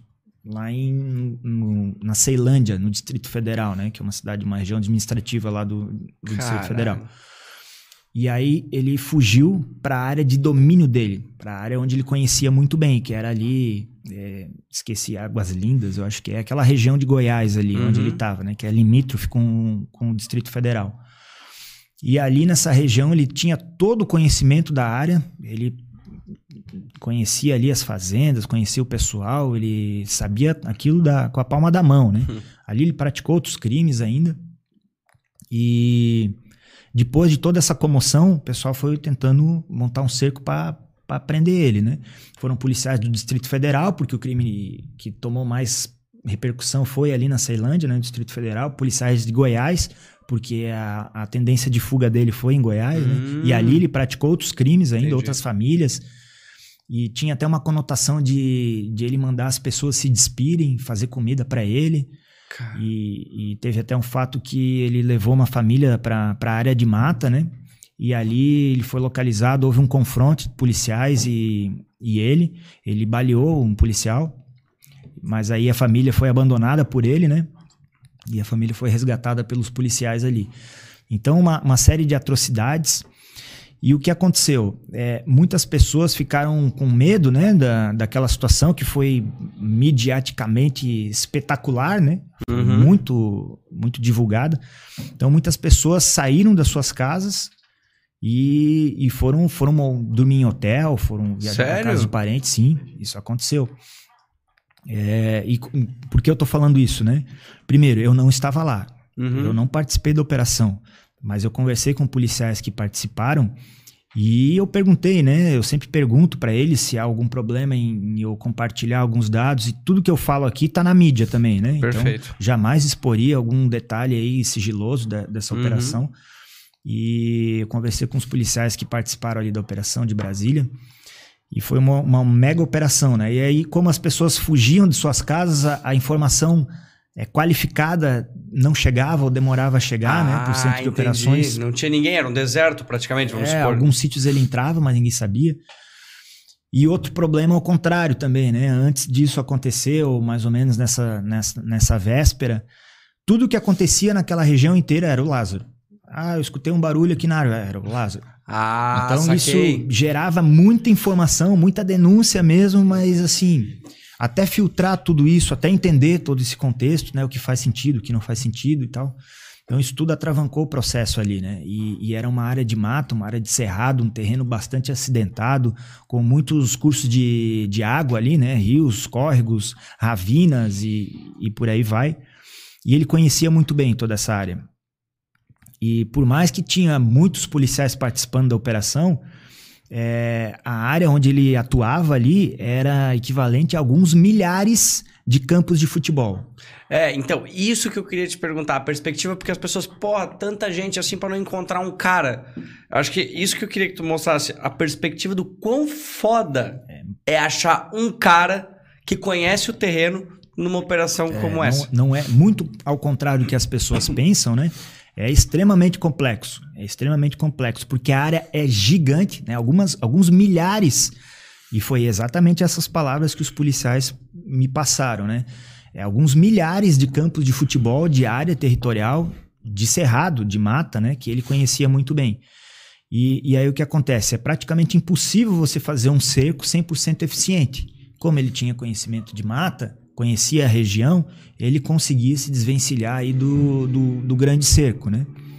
E, então foi bastante difícil aí para as forças policiais, mas isso resultou em alguns pontos positivos, né? Que foi a integração entre as forças lá, né? Entre Polícia uhum. Civil, Polícia Militar, Polícia Rodoviária Federal, Polícia Federal, ABIN, Receita Federal, enfim, diversos órgãos estatais trabalhando juntos é, em prol de pegar aquele camarada, né? Porque ele realmente estava cometendo crimes ainda durante toda essa empreitada criminosa dele ali. E chegou até um, um, um momento que ele foi avistado, teve um, uma, uma situação de confronto ali, ele entrou no mato, os policiais re, reequilibraram o cerco ali, entraram atrás dele, teve uma situação de confronto com policiais que estavam no patrulhamento de cerco ali, e, e aí ele veio a óbito, né? Ele foi alvejado ali e veio a óbito. E aí teve a situação ali do, do socorro dele, né? Porque negócio ali tinha muita gente envolvida, né? Uhum. E, e aí ele foi, foi colocado ali na ambulância e tal, mas ele não, não resistiu, ele veio a óbito. E aí houve uma comemoração, tanto por parte dos policiais que participaram da operação, né, quanto por uhum. parte dos populares que estavam aliviados, né? Tem alguns relatos, inclusive, na imprensa, teve um bastante interessante de uma família que saiu do seu sítio e foi dormir na frente do colégio onde estava montado o posto de comando, de medo do Lázaro. Caraca. Dormiram no carro, ficavam dormindo no carro. É, isso a população que vai lá xingar ou reclamar de uma operação dessa, criticando a polícia, não vê, porque também não mora lá, né? Porque tá é. tá em casa em outro lugar, então é muito mais fácil. Nossa, e assim, ó, é como eu falei, né? Verdadeiros heróis, né? Porque os relatos que, que, que me foram passados foram no seguinte sentido que era visível o estado de cansaço dos policiais, de fadiga física, né, de ficar patrulhando o dia inteiro, mas a vontade, né, de, de cumprir a prisão daquele cidadão, de levar ele ao cárcere para que ele pagasse ali pelos atos que cometeu, né? Ou seja, o, o engajamento dos policiais naquela operação era tremendo, assim, né? Então, é, verdadeiros heróis, né, que, que participaram aí de, de toda essa operação. E teve um êxito né, na, na, operação que várias, várias vidas foram poupadas, pode ter certeza, né? Com um psicopata desse solto aí, com certeza ia trazer muita tragédia, né? Como foi o caso de vários outros crimes que ele praticou, né? É, então, isso que eu, eu acho que é legal de tu, de tu explicar, porque realmente eu tinha notícias lá colocando, porra, Pra que esse esforço todo? Ele é um único cara. Ele não pode. Ele, ele não tem como. Eu, eu lembro a notícia, não lembro o meio. Mas eles colocando, não, ele não tinha como produzir munição, ele ia ficar com fome, ele não tinha mais comida, era só fazer um cerco que ele se renderia. Cara, É, não, não é bem assim, né? Primeiro, como é que você vai fazer um cerco em uma área com alguns milhares de campos de futebol, de, de área, né? Então já é, fisicamente isso é muito difícil, muito complexo. E outra, foi apurado na- nas partes finais da, da operação que ele estava recebendo apoio de, de alguns populares, porque havia uma denúncia, inclusive, é, no sentido de que ele era tipo um jagunço, assim, né? Que ele era contratado por alguns fazendeiros para fazer algum serviço de cobrança, para fazer, praticar alguns Hum. crimes, né? É, meio que aquele negócio do coronelismo, assim, né? uhum. E ele era um, um camarada que praticava esses crimes. Então, e faz sentido, porque no momento da, é, do confronto ali, ele foi pego com arma de fogo, munição e 4 mil reais em dinheiro. Ah, É, Depois de 20 dias de perseguição no meio do mato, como é que o cara ia estar? quatro pau- é, sim. Então, então isso está sendo apurado, né? Até que ponto ele recebeu ajuda, de quem ele recebeu ajuda. Então tudo isso aí está tá sendo levantado. Mas com certeza não foi uma operação fácil, foi uma operação bastante complexa que exigiu é, um, um- reinventar né, o, o controle da operação, né? Implantar ali o gerenciamento de controle de incidentes, né? Que se fala. E eu acho que todo mundo aprendeu muito com, com, com essa ocorrência, né? Com essa operação. E para quem tiver curiosidade, né? é, tem o, o Major Maurício, que coincidentemente foi meu coordenador do curso de operações especiais do BOP lá em Brasília em 2017. Ele foi o policial que estava na coordenação do BOP de Brasília nessa operação. Tem uma entrevista dele num, num- Instagram, num, num IGTV ali, que é a Última Rácio. Uma entrevista muito bacana, ele contando detalhes da operação. E, e é aquilo que eu falo, né? O Major Maurício é um, é um policial dos nossos, linha de frente. Não, não tem nada de estrelinha, de querer aparecer, não. É, ele é o que é. Hum. é como eu, assim, eu não, não gosto muito de. Sim. Né? E, e ele tem muita expertise dessa operação aí. Vale a pena ver quem, quem, não, quem tiver mais curiosidade, né? Detalhes bem bacanas aí. E você vai realmente entender a complexidade que foi essa, essa operação. E aí pergunto, né? Pô, mas para que todo esse aparato? Aí a gente pergunta, né? Mas quanto vale uma vida? Né? Quanto vale a vida de uma família que ele poderia pegar, como foi aquela que foi resgatada no meio do mato ali, teve troca de tiro com um policial, né? Quanto vale a vida daquela família? Né? Tem, É. tem preço? Mas Quanto é é? que ninguém faz esse tipo de pergunta, Então, esse tipo de assim- questionamento. É, é que assim, eu vejo. Agora, crítica minha é do quando eu verifico, ou quando eu vou ver uma notícia, ou quando. Cara, ninguém tenta entender o espectro inteiro. Olha as pessoas envolvidas. Olha as pessoas que moram na região. Olha o que o cara fazia. É, entende? Tipo, vinham pessoas com questionamentos. Ah, pra que tanto tiro no cara? Não sei tudo o que tá acontecendo ali naquele momento. Pode ser um questionamento válido? Pode, mas vamos lá. Entenda. Qual é o contexto, né? Qual é o contexto? Em que momento esses fatos ocorreram? Como que isso aconteceu? Qual o histórico dele para chegar até nesse momento? Então, tudo isso tem que ser analisado, né? E, e- e o brasileiro é muito complicado nisso, né? Porque em época de futebol, ele é o melhor técnico de seleção do mundo. Aham. É, em época de política, ele é o melhor cientista político que existe. Em época de operação policial, ele é o melhor especialista em segurança pública que existe. né? Uhum. Então isso é bastante complexo, as pessoas têm que entender que para falar de um assunto com autoridade, né, é, você tem que conversar com alguém antes, não basta sair por aí fazendo críticas, né? Isso além de ser ofensivo, né, isso é, é, é mal educado e é falta de hombridade, né, de alguém que sai julgando sem saber exatamente de como as coisas aconteceram, né? É, cara, tu falou exatamente o que resume muitos brasileiros com acesso à internet, que é ter muita certeza e pouca dúvida. Ninguém para pra olhar assim, fazer algumas perguntas. E, cara, eu faço perguntas, eu me questiono de coisas que às vezes eu não concordo nem um pouco, mas quando vem o fato, tá, mas por que que aconteceu isso? O que que realmente rolou? Posso concordar ou não, mas, pô, sabe, a galera não faz pergunta, já sai afirmando. A gente viu isso nos comentários lá. Falei, É, cara, uma galera é, querendo. é. Às vezes o pessoal só quer treta, quer discutir entre, Sim, cara, é isso, é aquilo. Porra, É. é. muito mais complexo do que isso, né? Relativizar o que vocês passam no dia a dia, entende? É.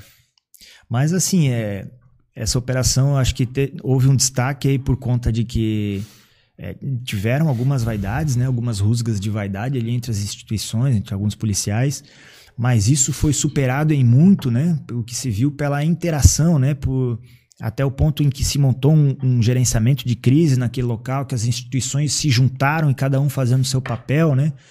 Com um objetivo em comum, né? Eu acho que por esse fato é, a, a nação brasileira ganhou muito, né? Porque foi um grande exemplo de a gente ter que se adaptar numa crise, se conversar, entender o cenário um do outro, dividir tarefas para cumprir um objetivo em comum.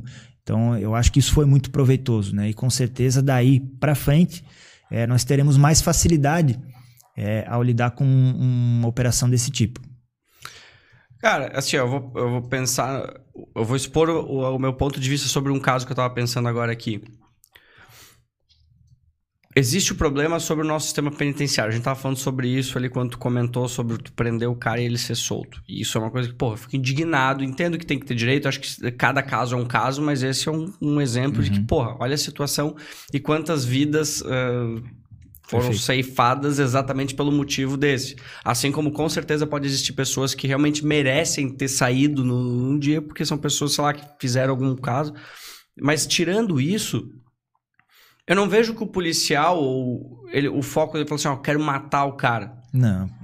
Eu, eu, vejo que não é. Eu vejo que, pô, se tu tiver uma forma de fazer esse cara sofrer na cadeia vai ser, e, e, pagar pelo crime que ele fez, vai ser muito melhor e vai ser um puto exemplo. Só que, é claro, existe aquele outro ponto, que é o que vem na minha cabeça, que adianta, pô, eu faço essa porra, o cara tá solto. Sim, sim. Sabe, é um dilema foda é, que é, eu não tenho a resposta, é mas eu vejo pra vocês é muito complexo, é. porque deve ter uma puta frustração também em alguns momentos lidar com isso, né? Sim, sim, não, você pode ter certeza, né? A morte, ela não é desejada por nenhum policial. Por nenhum policial. Isso traz consequências bastante ruins, inclusive para o policial envolvido na situação, né? Uhum. Até em termos psicológicos, a gente pode afirmar que isso é possível de acontecer, né? Então, isso não, não, não é da querência de nenhum policial, eu tenho certeza disso. É, mas a, com, com, relação a isso que, que, que, você falou, né?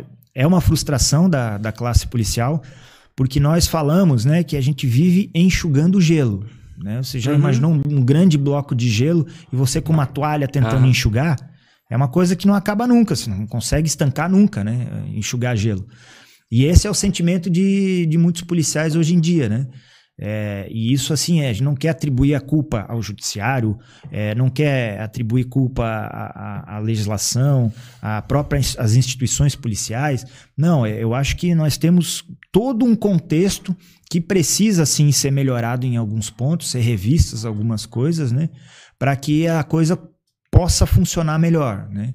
E, e aqui não, não cabe também uma política aí de, de simplesmente de pena de morte, uhum. de é, não, todo, todos têm direitos, todos são cidadãos de direito, cada caso tem que ser analisado, né? Existem mecanismos, institutos jurídicos que sim fazem sentido e eles devem existir, né? Todo mundo tem o direito de errar, né? Todo mundo erra, somos humanos que tem que ser feito é pagar pelo que errou. Uhum. É, mas eu, eu ainda acho que, que há muito que ser revisto em termos de legislação, em termos de estrutura de Estado, em termos de opinião pública, né? de Boa. cultura popular. Enfim, há muito que se fazer ainda. É, o que tu falou é exato. Eu, eu concordo e penso da mesma forma. É, é um esforço conjunto não adianta você, vocês fazerem uma parte, a classe, sei lá, política, a população em si. Tem, existe, tem que ter uma consciência de todos os lados para que isso ande de alguma forma, senão não vai andar porra nenhuma. Exatamente, exatamente. Mas já, já estamos melhorando, assim. Sim, né? Eu sou bastante otimista, né? E a gente percebe alguns avanços, assim, algumas coisas que, que melhoraram e, e a gente não pode parar, né? Não pode é. parar, tem que estar sempre produzindo. Isso é uma coisa que eu, a gente comentou aqui num episódio, acho que foi com o Fabrício também, que eu acho que seria interessante no futuro, assim. A, ele comentou que provavelmente vai chegar um ponto em que as próprias armas vão deixar de ser armas letais, mas vão ser de eficiência extrema. Porque hoje um, um taser, aquela porra lá, não serve, sei lá, pega um cara que fumou crack, aquilo ali eu acho que é um Red Bull pra ele, na verdade. Vai vir com mais força ainda, mas tô dizendo assim, a ponto de tu ter uma arma que ela vai, sei lá, desmaia por uma semana, se for o caso. Sei lá, mas. Entendi. Sabe, não sei. Sim, pensando sim. lá na frente, entende? É. Que tu é. vai ter a possibilidade de neutralizar completamente a pessoa. É, mas sei lá. Eu acho que sim, a gente vai evoluir bastante ainda, né? Principalmente em termos de políticas públicas, né? Eu acho que muito se discute hoje é, as pessoas estão buscando cada vez mais o conhecimento, né, o intelecto, a conversa, o diálogo, e isso é bastante salutar. Mas uma coisa é certa, né? O ser humano é ser humano. Então, é, a ganância, né? O, o ódio, né? O, a atitude por ímpeto e, consequentemente, a, a intenção de agredir alguém, de matar alguém e também, do outro lado, de se defender, de fazer o que tiver à sua disposição para sua vida, o seu patrimônio não ser dilapidado, isso vai existir eternamente, né? Então não é, é arco-íris e pula-pula, não, não, vai ser, sempre não, vai existir. Não são pétalas de rosa que vai mudar a característica do ser humano, então. Exato. Deixa eu te perguntar, eu esqueci esse, esse, outro ponto que era a questão do. Cara, quanto ganha um policial do BOP? Sim, Porque eu é. acho que isso, isso mostra também assim.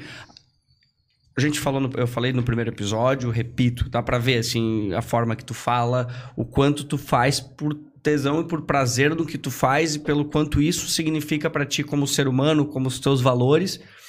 E realmente é raro tu ver pessoas assim, e geralmente elas estão na força policial de cara, é propósito. Sim.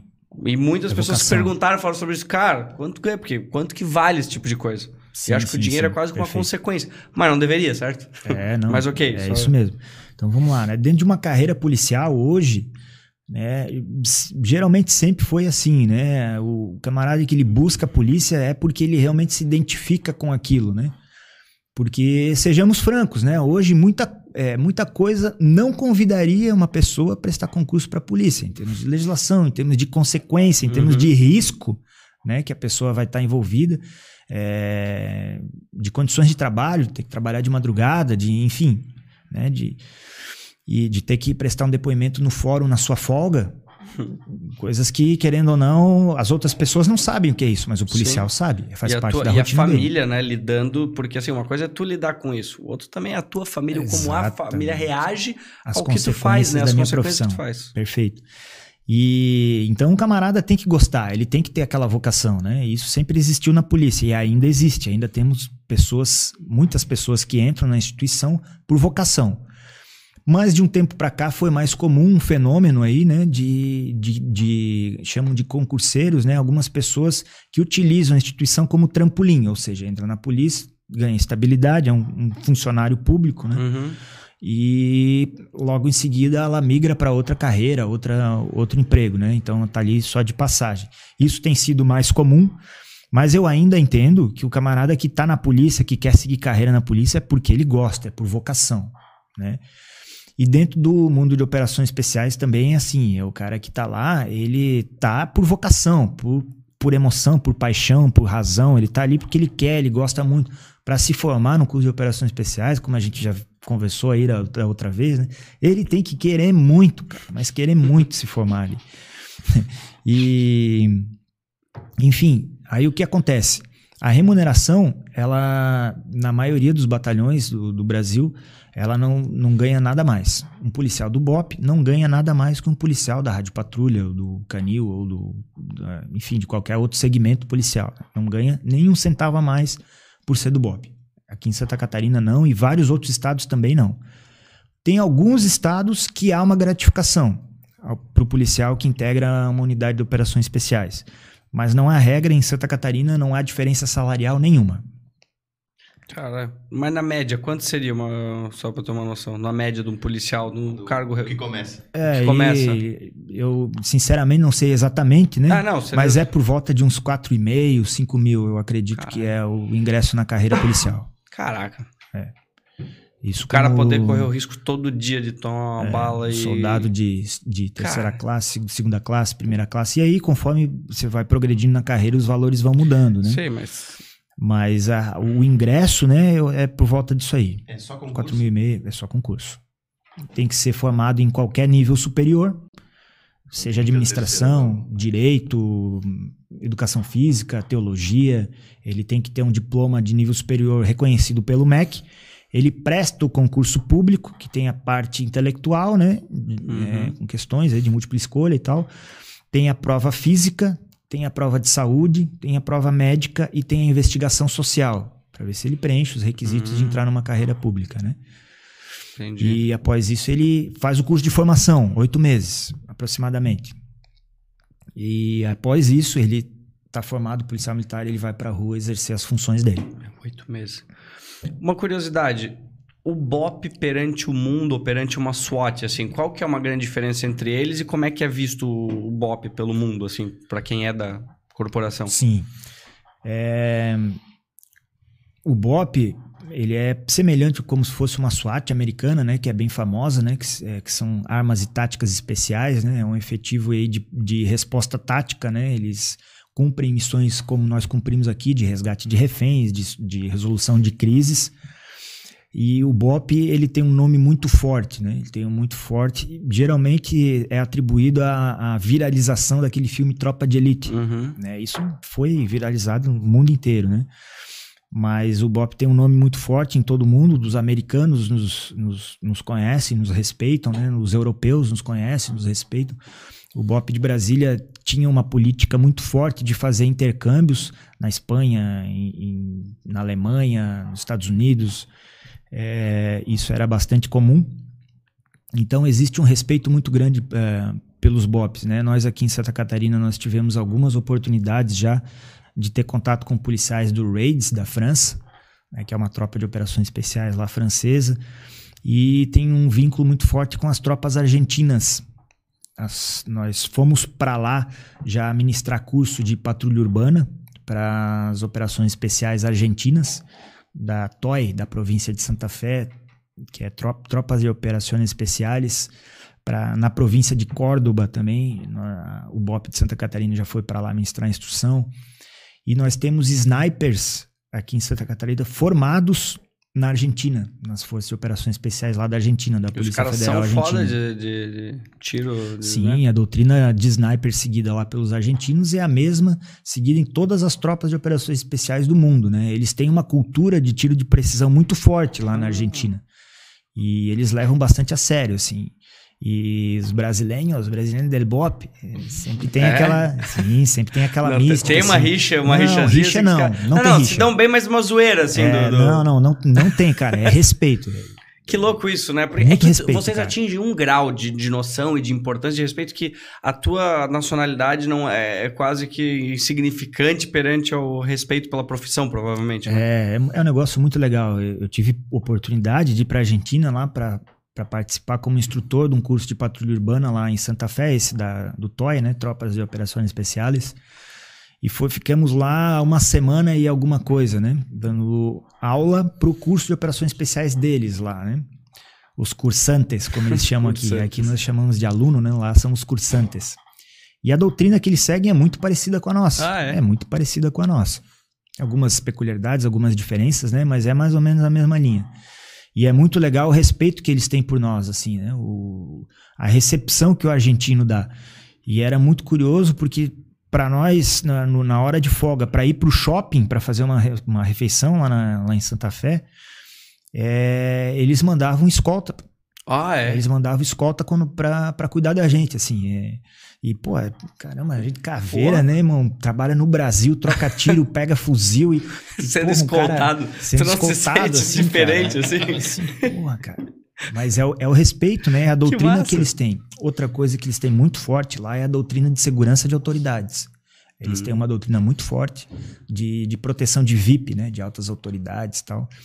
E, e é bem bacana a gente ver isso aí, né? A gente tem aquela, sempre aquela pirraça do argentino e tal, Aham. né? Mas é, foi bem bacana, assim. Respeito E de muito massa. estrutura, porque eu, assim, eu imagino que entre Argentina, Brasil e Estados Unidos, a questão de, de estrutura de financiamento, de, de maquinário, de ar- ar- armamento, deve ser assim, tipo, Estados Unidos, Brasil e Argentina deve estar pior em situação... É, Militar. Sim, os Estados Unidos desponta, né? É, Todas as novas tecnologias que nós usamos hoje, para nós são novas, eles já usam há algum tempo. Né? Eles são realmente pioneiros, assim como os europeus também têm um, um destaque bastante grande em termos de tecnologia. E os argentinos, a minha percepção foi que depende muito da província. Ah, entendi. É, lá eles têm uma cultura é, bem garantista, como, como se Uhum. diz, né? Bem protecionista, assim, dos direitos individuais das pessoas. Lá eles têm, inclusive, um crime que chama abuso de arma. Ou seja, um policial lá não pode apontar arma para alguém se não estiver realmente uma situação confirmada de, de necessidade. Mas o que é uma. Imagina, o que, que é uma, uma Um ação. flagrante confirmado. Tu tá vendo o cara praticando roubo, aí tu pode apontar arma pra ele. É, se tu tiver suspeita, pelo, pô, ele mostrou um volume na cintura ali, ele tá andando estranho, tá olhando pros lados. Aqui no Brasil a gente já suspeitaria dele, Uhum. né? Ele vai levantar uma fundada suspeita e a gente tem autorização legal pra fazer uma abordagem dele, apontando uma arma para Nos nossa Estados segurança. Unidos também, né? Nos Estados Unidos também, na Europa também, na Argentina não. Cara, Eles têm é esse crime de abuso de arma lá. E tem uma doutrina bem, bem garantista, bem Aham. protecionista, assim, né? Tô ligado. Sorte deles que eles não têm o nível de criminalidade que nós temos aqui no Brasil, né? Ah, sim.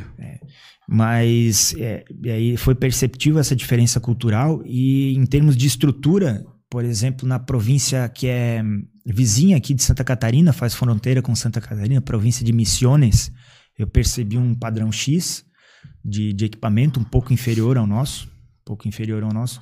E na província lá de Córdoba, na província de Santa Fé, é, eu não fui a Córdoba, eu fui a Santa Fé mas um padrão já como o nosso, com algumas diferenças, assim, né? De, de, de armamento e tal, mas lá eles usam kit Rony, tem uniforme, multicam, ou seja, são, tem, tem acesso a tecnologias que nós utilizamos aqui também, né? Então, a minha impressão foi essa, que depende da província, eles têm mais ou menos recurso ou mais ou menos acesso a algum tipo de equipamento especial. Quanto custa um, um uniforme e o, o quão, o quão resistente é a tecnologia de um, de um colete e tal? Eu não faço ideia. Sim, é, nada é barato. É, então, deve ser caro, Nada. porque é uma puta tecnologia. Não sei o quanto custa, Tudo ou o que que, que os caras usam nos Estados Unidos, mas. envolve em operações especiais é caríssimo. É caríssimo. né? Nós usamos um, um uniforme uma, um, que, que é de uma camuflagem chamada Multicam, né? É patenteada ali, é americana. E isso envolve um padrão de desenho de camuflagem e envolve também as tonalidades que, que são aplicadas naquele tecido. Esse é o padrão Multicam, é patenteado, né?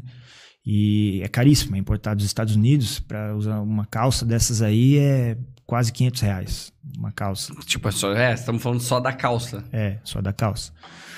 Mas é- são coisas necessárias, né? Porque realmente isso pode fazer a diferença num- numa incursão em área mista de mata e área urbana, ou só de área de mata. Pode ser a diferença entre um criminoso que quer te emboscar, ele não te vê, ou ele te vê e consegue te emboscar. Então, é um equipamento de proteção individual, não é um uniforme, é um EPI. Então a gente encara dessa forma. É caro, mas precisa e tem que ser assim. Caramba, e o colete? O... O colete eh, depende do modelo, né? Mas a capa do colete, que também é num, num tecido eh, especial, ele varia aí de 470 reais até 1.500, 2.000 Não, reais. eu a até capa. achei que seria mais. Ah, a tá. É. capa. Aí a proteção de balística aí depende do modelo, depende do nível de blindagem, depende do peso, depende se é fabricação nacional, internacional. Mas é, é, é caro, não é barato não. É, cara, é foda. São coisas que a instituição provê vários assim modelos ou vocês eles vão ter um padrão e daí tu pode fazer um upgrade? Não, a instituição ela adquire, né? Ali- Uhum. A nossa instituição encara isso. Pode ser que tenha outras instituições que deixa a cargo do, do seu policial, né? Mas aqui em Santa Catarina a instituição provê esse tipo de, de equipamento, né? É, mas depende de nós, tá estudando, tá promovendo documento, tá explicando para os gestores, né, o que a gente precisa, o por, porquê precisa daquilo, né? E nada é fácil, né? Nada é fácil, assim, não é assim, instalei o dedo, consegui o equipamento que eu Uhum. quero, que eu preciso, não, não é, é, é bastante difícil, o recurso é política. limitado, todo mundo precisa, né? Então, é, é uma guerra de leões aí, né? Foda, Mas, né? Graças tipo, não a Deus, deveria é. ser uma batalha que tu deveria precisar degladiar. Deveria ser a Sim, tua sim. preocupação deveria ser 100% Sim. focada em prevenir ou anular Perfeito. crimes que estejam em Mas felizmente estamos caminhando bem. Nós estamos num momento bom. A gente está conseguindo é, aquisições, né? Inclusive um, um- com emendas parlamentares, né? Que fomentam aí o investimento na, nos nossos equipamentos, e tal. Então a gente está tá caminhando bem. Podia estar melhor, claro. Sempre poderia, né? É o, o mundo do- de equipamento de operações especiais é ilimitado, né? É infinito. Depende do teu orçamento. Então, sempre pode estar melhor, mas a gente tá, tá caminhando bem. Tem assim. um aparelho, assim, alguma coisa que tu fala assim, puta, isso aqui o dia que tiver vai ser animal, assim, sei lá. Tem, tem, tem um projeto, por exemplo, é um jammer. É, é um aparelho aí que tem uma determinada finalidade, né? Que eu não vou falar aqui para Tá. também não expor, né? Mas é só o aparelho ali, ele custa 3 milhões e poucos de, de reais, assim. É. Mas, ou seja, mas assim, ok, não precisamos entrar em detalhes disso, mas eu acredito que o custo dele. Pô, se salvar uma vida, vai dizer, vida é algo que Sim. tu não tem como mensurar. Primeiro que ela já não tem valor, né? Mas quantas coisas que podem vir a acontecer ou prevenir por causa de uma ferramenta como Sim, essa, né? Com certeza. E aí o que é quais, quais são os outros agravantes, né? É um equipamento que não tem fabricação nacional, você tem que fazer uma licitação internacional para conseguir comprar. Então, cara, é assim, ó, é quase uma tarefa impossível de você conseguir. É, Tipo, pra vir de alguém do BOP, tipo, imagina, um processo Porra. administrativo, olha que, que foda. é, a burocracia é que merda, né? É o nosso eu, é o maior vilão. é, é, é pesado, assim. Lógico, tem que ter muitas, é, muitas amarras de segurança, né? para evitar principalmente corrupção, acertos e tal. E, e tem que ter isso. Mas há, um- há uma dificuldade tremenda em conseguir fazer compra de equipamentos internacionais, assim, né? E geralmente no nosso mundo é o que precisa, né? Então a gente tem, tem ralado bastante, tem aprendido muito, né? A, a conseguir fazer aí, especificar, fazer termo de referência e aprender um pouco mais sobre processo licitatório internacional para equipar a nossa equipe, né? Nosso grupo. Animal. Mas uma coisa, aproveitando. É, hoje o Cobra, por exemplo, tem ações todos os dias? Valendo assim ou, ou não? Não. Nós, o, que, que- o que acontece? né? As nossas rotinas elas são baseadas em uma tríade, que é de treinar, é, de operar, né? ou seja, tá na rua, tá executando alguma operação e dar treinamento, dar, ensinar outros policiais né? a cumprirem um determinado tipo de tarefa. Então, todo dia de serviço, a gente tem alguma função envolvendo a tríade. Ou tá treinando, ou tá dando aula, ou tá operando. Todo Entendi. dia. Todo dia tem, né? Mas de operação, de nível de complexidade, não. Não é todo dia, não. Ainda bem, né? É, ainda bem, exatamente. Ainda bem.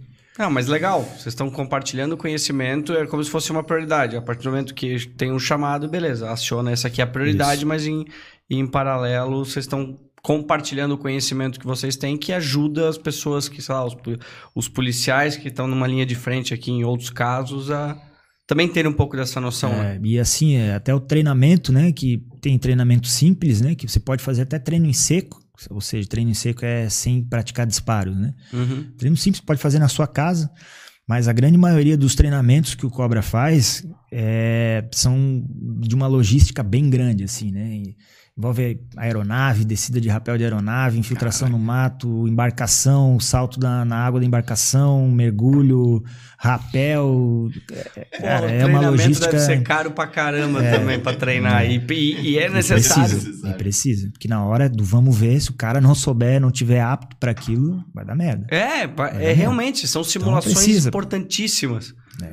Caralho, meu Deus, só super-herói. Sim. É. Não, mas realmente é. E, acho que tem que ser valorizado, tem que ser dito isso.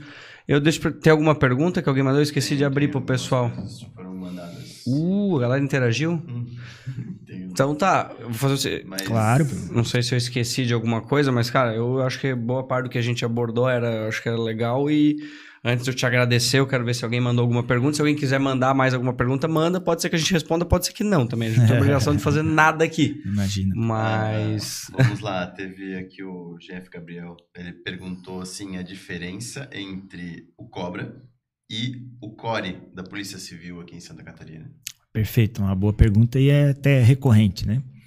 É, a Polícia Civil é uma instituição é, de polícia judiciária, né, que trabalha mais com investigação, e a CORE, que é, é a Coordenadoria de Recursos Especiais, algum- alguma coisa nesse sentido, né? São policiais formados num curso de operações especiais da Polícia Civil, né? Então, eles têm a atividade fim deles, eles exercem aí as missões de operações especiais dentro da Polícia Civil. E eu arriscaria dizer que a especialidade deles ali é de dar apoio às operações da Polícia Civil de, de maior risco, principalmente quando envolve aí os cumprimentos de busca e apreensão. né? Tem que entrar numa casa, um criminoso perigoso que tem, um, tem que cumprir um mandado de prisão contra ele ou apreender alguma coisa. Então, eles exercem várias missões dentro da, da, gama de operações especiais, mas eu diria que talvez esse seja o, o filé, né? O, uhum. a grande veia, assim, da, da Core em Santa Catarina. Encerrou um curso agora deles aqui em Santa Catarina, né? E a gente pôde acompanhar aí na, no, no, nos bastidores, né? E, e, percebe que foi um curso de, de alto nível. E nós temos aí, que bom, né, para a sociedade, operadores bem qualificados aí também dentro da Polícia Civil. E, a, e as polícias militares são a, a, polícia de ordem pública, né? Aquela polícia com responsabilidade territorial, é, que está na ordem tanto para prevenir, né, quanto para restabelecer algum problema que, que esteja acontecendo naquela sociedade. E aí a tropa de operações especiais da Polícia Militar é o BOP. E ali a gente executa todas as missões e o nosso filé, o nosso filão, eu diria que são as ocorrências de crise, né? Que são aquelas é, em que há aí o, um, um, tomador de refém localizado. Não se trata daquele sequestro onde, que tem que investigar para saber onde ele está, não. Uhum. É daquele tomador de refém localizado. A gente sabe onde é que ele está e a gente vai lá tentar resolver essa crise. E as operações de, de respostas imediatas, né? A ocorrência de grande vulto, como é um roubo a banco sob a modalidade de novo cangaço tal. Esse é o nosso filão, né? Esse é, essa é a no, mais a nossa batida. Então as diferenças basicamente são essas, né? São é, operadores bastante qualificados é, e cada um vai um pouco mais para o seu lado de, de afinidade, digamos assim, né? Saquei. Boa. Tem aqui mais, vamos lá, uma outra que qual foi o autoconhecimento que tu teve com essas provas e situações de vida complicadas, né? O cara fala, como foi superar isso tantas vezes, assim? Algo que tu criou com essa, é, foi, essa farda aí. Sempre foi difícil, né? Toda etapa ali é doída, é difícil. E ao mesmo tempo que te dá uma tranquilidade depois de superado algum desafio, né? Te dá uma maturidade de autoconhecimento, ou seja, tu sabe, ó, meu limite é esse aqui, eu consegui cumprir isso aqui. Então, você já mais ou menos já se conhece, né? Você sabe o seu limite, você sabe até uhum. onde consegue chegar. É, e, e, isso, isso dá uma gratidão bastante grande, porque você se conhece, sabe até onde pode chegar e pode prever os futuros eventos, né? Você sabe, ó, pô, isso aqui eu não banco, isso aqui uhum. eu não vou dar uhum. conta, nunca treinei isso, não fez isso, então eu vou ter que me cercar de alguém que já fez, ou, ou utilizar outra alternativa. Né? Boa.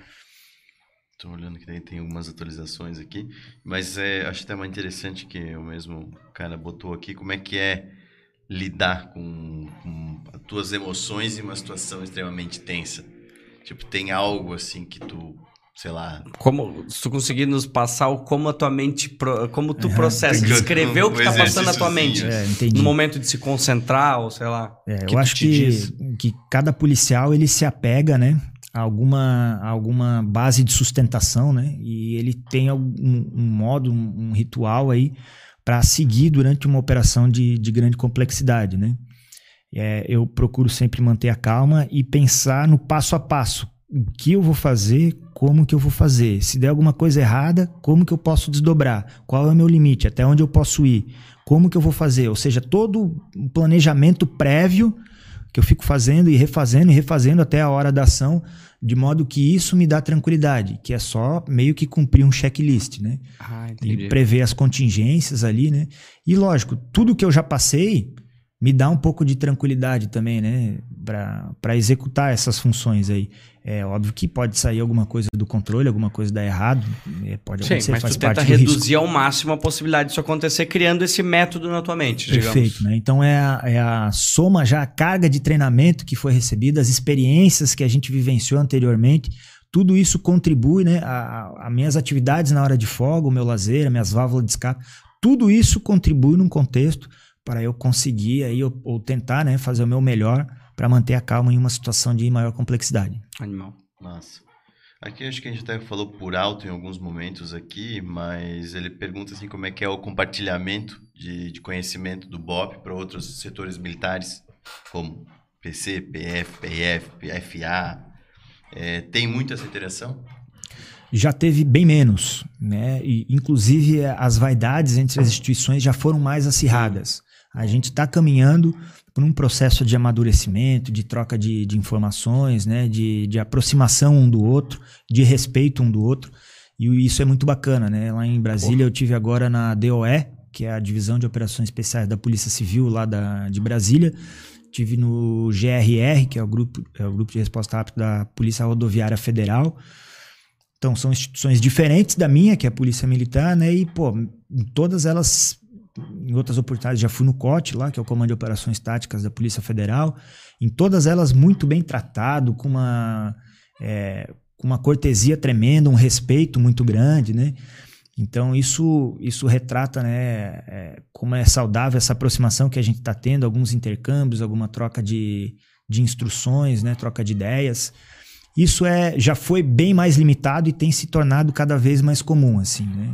Inclusive com o Exército, né? O Exército, ele tem mandado algumas turmas, inclusive da MAN, é, ter contato com o BOP lá de Brasília, né? Para ter instrução sobre explosivos e, enfim, outras outras disciplinas aí. E o que isso é bastante interessante para a sociedade que todo mundo cresce. É, só agrega, não só tem nada agrega. de negativo. Muito bom, até porque tipo, tu acaba não reinventando uma roda, né? Por claro. Exemplo, sabe que os caras são tu, muito bons Tu começa a ver o, o mundo, aquilo que a gente fala, pela ótica dos caras. Tu começa a entender a realidade deles, os problemas que eles passam, e um consegue ajudar o outro, animal. Animal mesmo. É. Tem aqui uma última questão, eleita, o que eu achei muito legal também. O que, que, é feito com os armamentos apreendidos? Já é possível que sejam colocados em uso pela polícia? Sim, boa pergunta. O animal, boa, boa pergunta, tá? Isso até o tempo atrás não era possível. É, com base em algumas alterações legislativas, né, dessa atual gestão aí, é, isso tem sido tornado possível, né? Ou seja, é possível hoje um armamento apreendido, é, ele ter uma destinação de perdimento para a força policial. Inclusive nessa operação que eu contei, aqui que houve é, com apoio do GAECO, da inteligência do 10 Batalhão, é, da Polícia Civil, da Polícia Rodoviária Federal, que houve aqui em Blumenau, né, a ação ali que nós cumprimos as buscas e todo aquele arsenal apreendido. Nós pedimos um, um fuzil daqueles, um de calibre 762, nós pedimos é, perdimento para o BOP de Santa Catarina. O juiz deferiu, parecer Ministério Público, o juiz deferiu e ele está lá no BOP. Está em vias agora de teste para ver se ele realmente corresponde ao que é necessário para ser colocado em uso pela, pela, pelo BOP. Né? Caramba, vocês Mas... podem usar uma K-47 daqui a pouco se pegar na, na, na favela é. no Rio? Não, só... Em tese, sim. em tese. Só que o que, que, depende? Né? Da legislação da instituição, se, aquilo, se aquele armamento, aquele calibre é de dotação da unidade, se ele tem à disposição na, na instituição. Então, tem alguns desdobramentos legais que podem permitir ou não o, uso de algum armamento pela instituição, né? Hoje, por exemplo, se a gente aprender um, um ponto .50, como a gente já pegou em ocorrência, a gente não poderia é, ter perdimento porque não é um armamento de dotação, né? Não está previsto ali na, no nosso organograma de uso da, da instituição. Teria que ser alterado isso para que a gente... Mas ele faz pedir, o que né? com, com isso? Com esse armamento? E aí ele fica apreendido à disposição da justiça e muitas vezes no final do processo ele é encaminhado para destruição. Ele é destruído. Porque acontece, muitas vezes um armamento ele não tem a qualidade necessária, ele pode explodir na mão do policial, uhum. né? Então esse armamento, Entendi. se não servir, a gente não quer ele. Então ele que seja destruído mesmo, né? Mas claro, aquele que é bom, de procedência, que tem qualidade, nada mais justo que o ele ser colocado é esses caras conseguirem, né? O foda é tu descobrir né, que tá na mão dos caras uma munição de qualidade, de eficiência é, e de, cara. sei lá, bélico, militar, assim. Sim, infelizmente tem. Aqui em Santa Catarina. É, então. É, Para os caras né? que digam, ah, o BOP de Santa Catarina, o que, que tem para enfrentar? Armamento é, fudido. Não, nós temos algumas ocorrências pesadas aí de confronto com fuzil e apreensão de explosivo e arma de grosso calibre. Então, isso não é um privilégio, né, só de, dos grandes centros, né, mas nosso aqui também. É. Muito embora eu garanto que Santa Catarina é um dos estados mais seguros do Brasil, né? Uhum. A nossa tropa nosso, as nossas instituições de segurança são extremamente competentes, né? Realmente. Não que as outras não sejam, né? Não, não, te entendi. Muitos fatores envolvem isso aí, né? Claro. Mas como é que vocês imaginam que esses criminosos conseguem esse armamento pesado e de qualidade? Uhum. É, esses armamentos, eles alguns são de fabricação artesanal, é, aqui no Brasil, e muita coisa vem do Paraguai e do Uruguai. O Uruguai é um dos grandes exportadores de, de arma de fogo. Lá eles não Ah, têm é? uma rigidez tão grande quanto ao controle aí de, de, de armamentos, né? Então muitos armamentos eles provêm aí do Paraguai e do, do Uruguai. Puta, o controle dessas fronteiras deve ser muito foda de fazer. Nossa, é um negócio gigantesco, né? Não. Extremamente complexo. Porra. O que mais? Bem, podemos ser. Tem, tem uma aqui que então vamos finalizar. Nova. Até interessante também. Já se viu em algum apuro, em alguma operação? Ah, sim, Porra. várias vezes, né? Tipo aquele de. Tipo, É, assim, no ó, primeiro- agora ferrou. É, Vai- não, vai pra ele assistir o primeiro episódio do Sapiens, É, que não, vai ver os apuros vezes. que passou. Várias vezes, assim, é, aquela coisa, né? O cara que fala que não tem medo, tá mentindo, meu irmão. Porque o cara pensa na consequência, cara. Se acontecer isso, vai acontecer aquilo, que vai resultar nisso. Então o cara dá, pô, que eu vou ter que fazer dessa forma, desse jeito, pra dar certo. Então, então é, um, é um processo que se constrói com muito detalhe, né? Uhum. E, e no meio das operações a gente passa alguns apuros sim, imagina, tem um cara atirando com- na tua equipe, isso, isso aí é, é um dos maiores apuros, né, que se pode passar, né, alguém querendo te matar, então Porra. é sinistro, né. Meu Deus. Que... Cara, assim, ó, mano, eu. Tu não tem noção, é difícil, eu não- sou muito bom em expor em palavras, porque é muito melhor eu ficar aqui ouvindo, mas de verdade, tu é uma pessoa assim que é um privilégio poder estar aqui trocando que ideia isso, meu contigo, da humildade que tu tem, da forma que tu passa a informação, tipo, porra, e fora que assim, tudo que tu faz. Então é um respeito que é, é difícil de demonstrar às vezes, porque eu não sou acostumado a, a falar isso Ah, imagino, Principalmente acho que é uma coisa que as pessoas deveriam perceber mais e valorizar mais as pessoas que, sei lá, o- e o que elas fazem, né? Principalmente pelo serviço de vocês. Então, cara, eu agradeço. obrigado mesmo, de coração, por tu voltar Eu- aqui e trocar ideia Eu conosco. agradeço muito, né? Eu costumo dizer, né? é, ninguém faz nada sozinho. né, Então eu devo tudo que eu tenho aos meus pais, à minha família e aos policiais que sempre me ajudaram nessa trajetória, né? Hoje eu sei o que sei por conta de muita gente aí que, que contribuiu na minha formação, que me ajudou, que quis o meu bem, né? Até aqueles que não quiseram, né? A gente sempre aprende alguma coisa, né? E então eu só tenho a agradecer a todo mundo, assim, e, e elogiar e, e agradecer o trabalho de vocês, né? É, eu estava refletindo sobre isso aí esses dias. Eu não sou um, um cara pavão que, que gosta de aparecer. Meu Instagram ali é fechado, né? Então eu Uhum. analiso todo mundo ali que, que pede para me seguir, enfim. É, mas como é bom, né? A gente ter uma, a gente polícia ter um espaço assim como é o de vocês para conversar com as pessoas, para contar a nossa história, para dizer como é a realidade e principalmente sobre assuntos muito técnicos, porque é muito comum vir pessoas ditas especialistas, né? Mas que nunca tiveram com o pé na rua, nunca enfrentaram uma, uma ocorrência, nunca atenderam uma ocorrência e se dizem aí especialistas e querem julgar ou dizer como a polícia tem que fazer ou deixar de fazer o seu trabalho, né? Então é por conta disso, né, que eu me motivo assim a aparecer frente às câmeras aí e, e- e contar um pouco da nossa história, né, e da, da realidade que nós enfrentamos todos os dias e mostrar dos verdadeiros heróis que são os policiais militares aí e o quanto a sociedade tem que ser grata a todos esses guerreiros aí. Então só tenho a agradecer a vocês, parabéns, né, pela, pelo projeto e muito obrigado pela oportunidade. Show demais. Pô, nós te agradecemos e volte sempre que quiser aqui. Eu só preciso. Então, agradecer também todo mundo que nos acompanhou e também os nossos patrocinadores, que no final sempre comentam sobre larilazer.com.br e a InvestWeb. Cara, meu irmão, obrigado mesmo, de coração, tá? Valeu, eu que agradeço. É nóis. Valeu, é nóis.